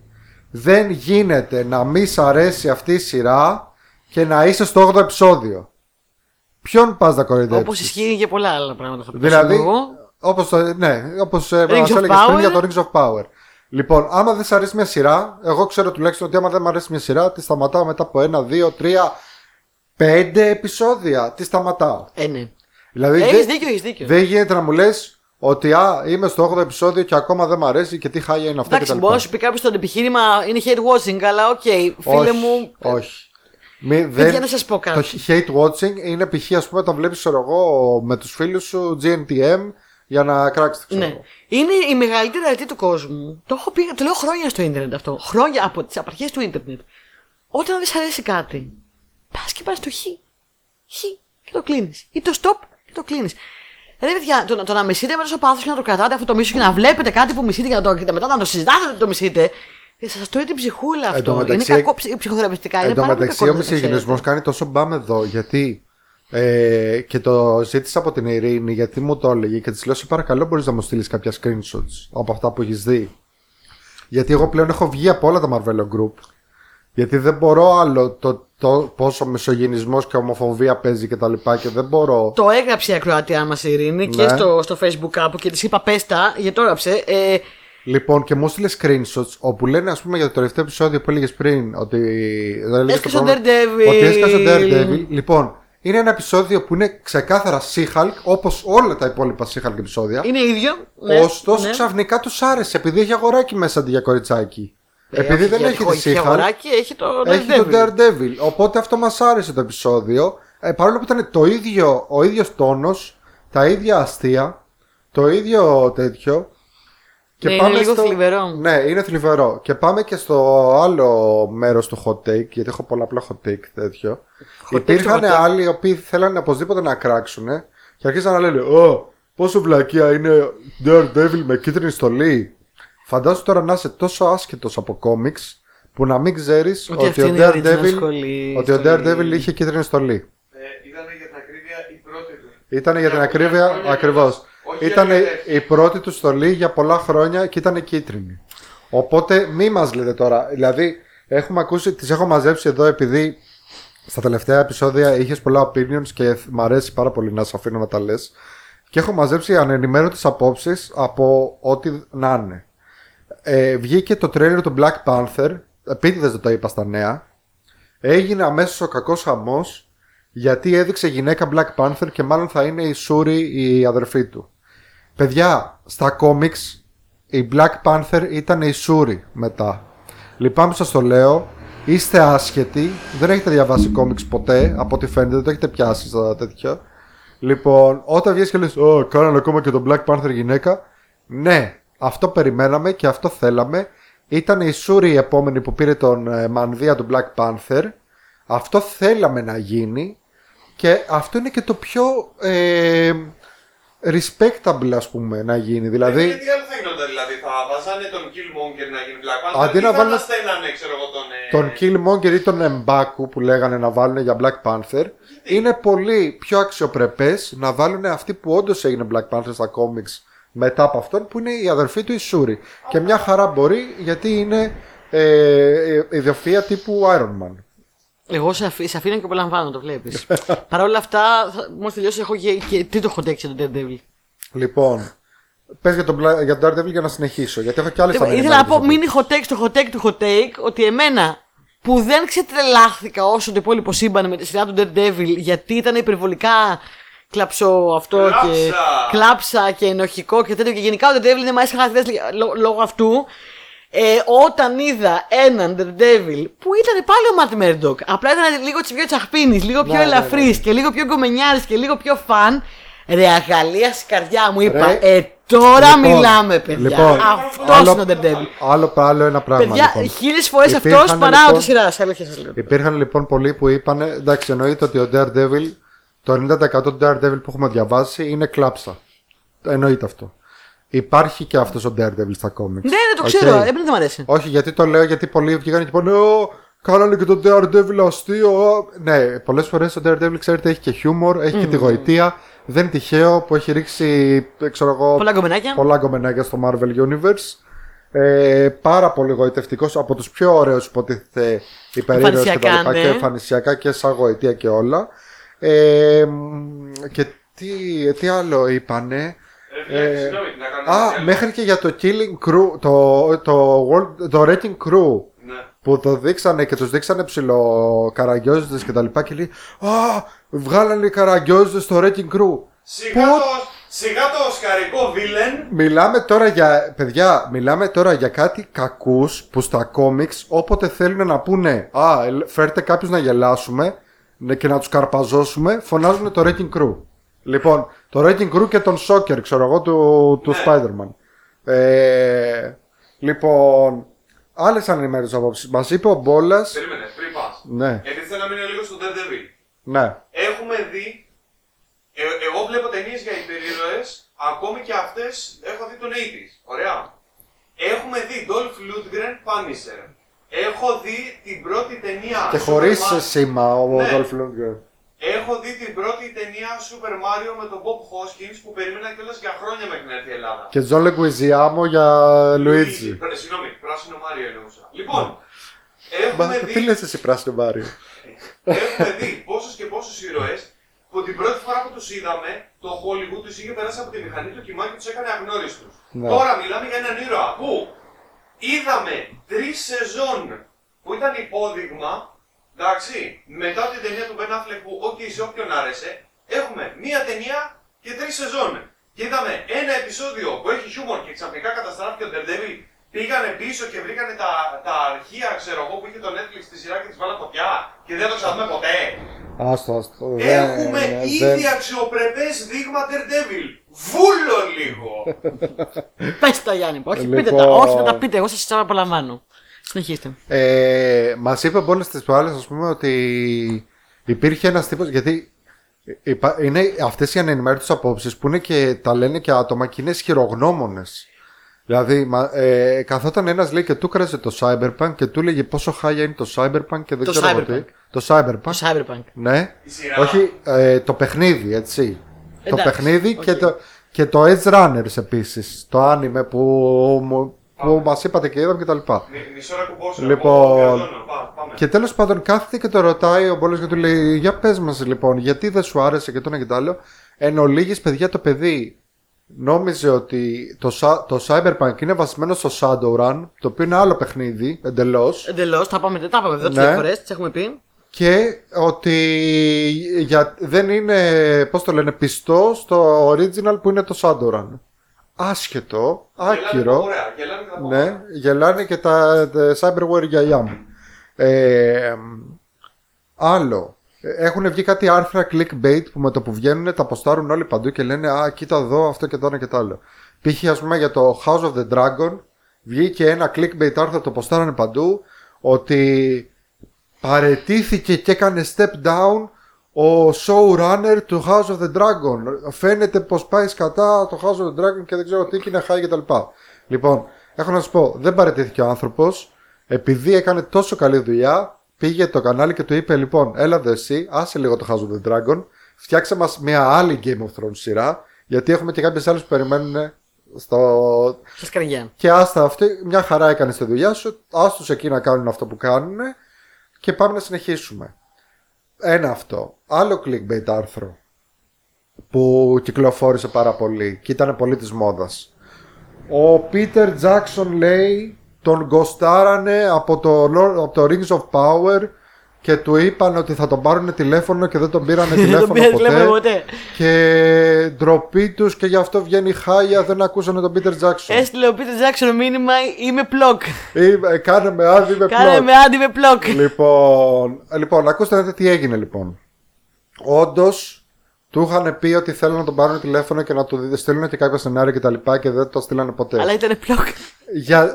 Αλλά ήταν πλοκ και δεν μπορούσαν. Λοιπόν, γιατί όμως έγινε αυτό, παιδιά. Λοιπόν, όταν ο Peter Jackson έκανε τις ταινίες του, δεν είχε τις ευχές του Tolkien Estate, δηλαδή της οικογένειας του Tolkien και των ατόμων που έχουν αναλάβει ε, τα, τα βιβλία αυτά και την, όλη τη βιβλιογραφία του Tolkien. Οπότε δεν τα πάνε καλά. Ο, η, η, το estate του Tolkien με τον Peter Jackson δεν τα πάνε καλά. Όταν υπογράφεται ένα συμβόλαιο, πολλές φορές υπάρχουν κάποιες συγκεκριμένες προϋποθέσεις. Για παράδειγμα, όταν, ε, ε, ρήτρες ακριβώς. Όταν σου, ε, σου λέει υπογράφουμε συμβόλαιο να δώσουμε την ευχή μας στο Rings of Power, τους λέει επίσης εμείς θέλουμε να μην έχει καμία σχέση ο Peter Jackson με αυτό το project. Και όταν λέμε παιδιά να μην έχει καμία σχέση με, το, με αυτό το project, Εννοούμε ότι χαλάνε τεράστιες συμφωνίες μόνο και μόνο επειδή κάποιος έριξε μια ματιά σε ένα σενάριο, έτσι. Δηλαδή με την υποψία ότι κάποιος ενεπλάκει σε κάποιο, σε κάποιο project, χαλάνε μεγάλες συμφωνίες. Αυτό, παιδιά, το έχω δει να συμβαίνει. Και όχι μόνο στο Hollywood, δηλαδή. Γενικά. Γενικά. Σε εταιρε... μεγάλες εταιρείες κτλ. Συμβαίνουν απείρως αυτά τα πράγματα. Οπότε εννοείται. Εγώ πιστεύω ότι θέλανε οι άνθρωποι να τους στείλουν, αλλά δεν μπορούσαν. Είχαν ρήτρα στο συμβόλαιο, δηλαδή. Ότι δεν θα. Ε, ε, πώς το λένε, δεν θα μπλακεί καθόλου ο Peter Jackson με το project αυτό. Ήτανε πλοκ, λοιπόν. Κάτω Ήτανε όντως πλοκ. Ήτανε όντως πλοκ. Τώρα, άμα δεν τους άρεσε αυτή η τριλογία, δηλαδή, όχι, τι θα τους άρεσε. Τέλος πάντων.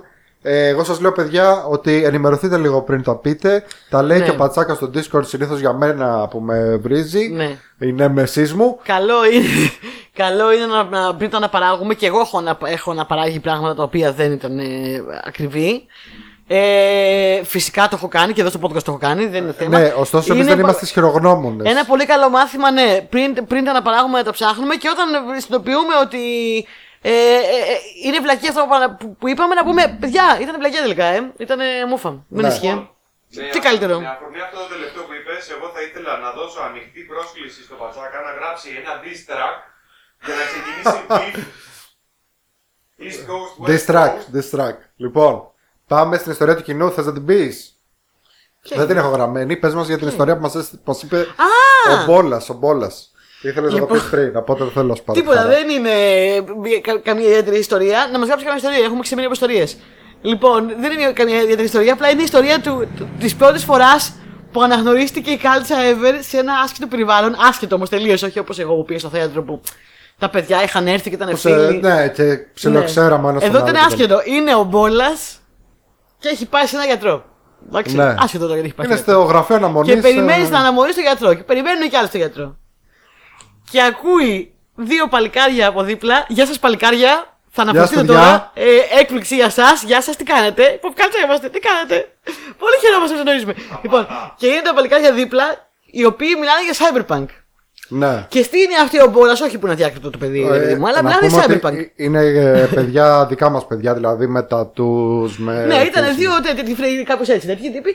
Και, και μιλάνε με, για Cyberpunk και ακούει που λένε για Cyberpunk και για το Edge Runners και λένε, έτσι όπως μιλάνε, κάνανε και επεισόδιο για Cyberpunk το podcast. Δεν θυμόντουσαν το όνομα του podcast, δεν πειράζει. Παιδιά, Pop Culture να μας λένε, να ξέρετε. Το, άλλη φορά. Το, είπανε το podcast εκείνο με, το podcast με την εκείνο, τύπισσα και τους δύο τυπάδες. Με την τύπισσα και τους δύο τυπάδες. Εγώ με τύπισσα, γεια σας. ε, και είπανε εκεί το, το podcast με την τύπισσα και τους δύο τυπάδες, κάνανε και επεισόδια Cyberpunk. Λοιπόν, παιδιά, γεια σας. Ε, χαίρομαι πάρα πολύ. Ήρθε η στιγμή της αναγνώρισης μου που κάποιος άσχετος κάπου με ανέφερε. Την φορά που κάποιος αναγνωρίσει τη φωνή μου στον δρόμο, στο έχω, στο έχω πει, που θα παραγγέλνω καφέ και κάποιος θα πει από πίσω, εσύ είσαι η Γεωργία! Εκεί θα δικαιωθώ πλήρως. Ε, σχεδόν έγινε. Η μισή δικαίωση ήρθε. Ακριβώς. Ναι. Ότι είναι δύο τυπάδες και μία τύπισσα. Βάλανε και σένα μέσα. Ήταν κάποιο επεισόδιο με καλεσμένους και τους έμεινε από εκεί. Κοίτα, στο Cyberpunk είπες πολλά, είπες λίστα δυνατή, ήταν καλό. Λοιπόν, ευχαριστούμε πάρα πολύ λοιπόν. Αν είστε οι τυπάδες που ακούτε εμάς τους άλλους τυπάδες, γράψτε μας και πείτε εμείς μας τα τυπάδες. Πείτε μας μια ιστορία, γιατί έχουμε Facebook, Instagram, Spotify, Google Podcast, YouTube. Και συγγνώμη αν. Discord. Πώς το λένε, αν ράνταρα πάρα πολύ. Όχι, πολύ καλά. Κάτσε, εγώ σαπίλαψα. Είδες, έκατσα πίσω και είπα μπράβο. Λοιπόν. Χειροκρότημα. Και μάλλον έτσι. Σε λίγες μέρες από τώρα τα ξαναλέμε με φρέσκες από ψάρες. Θα έχουμε Halloween αυτό το μήνα. Θα κάνουμε λίγο πιο special πράγματα αυτό το μήνα, είπαμε τώρα. Είπαμε έτσι για Halloween. Λίγο πιο έτσι. Τρομακτικούλια. Αντιχαστικούλια. Λοιπόν. Και μέχρι τότε να μας αγαπάτε και. Γεια σας.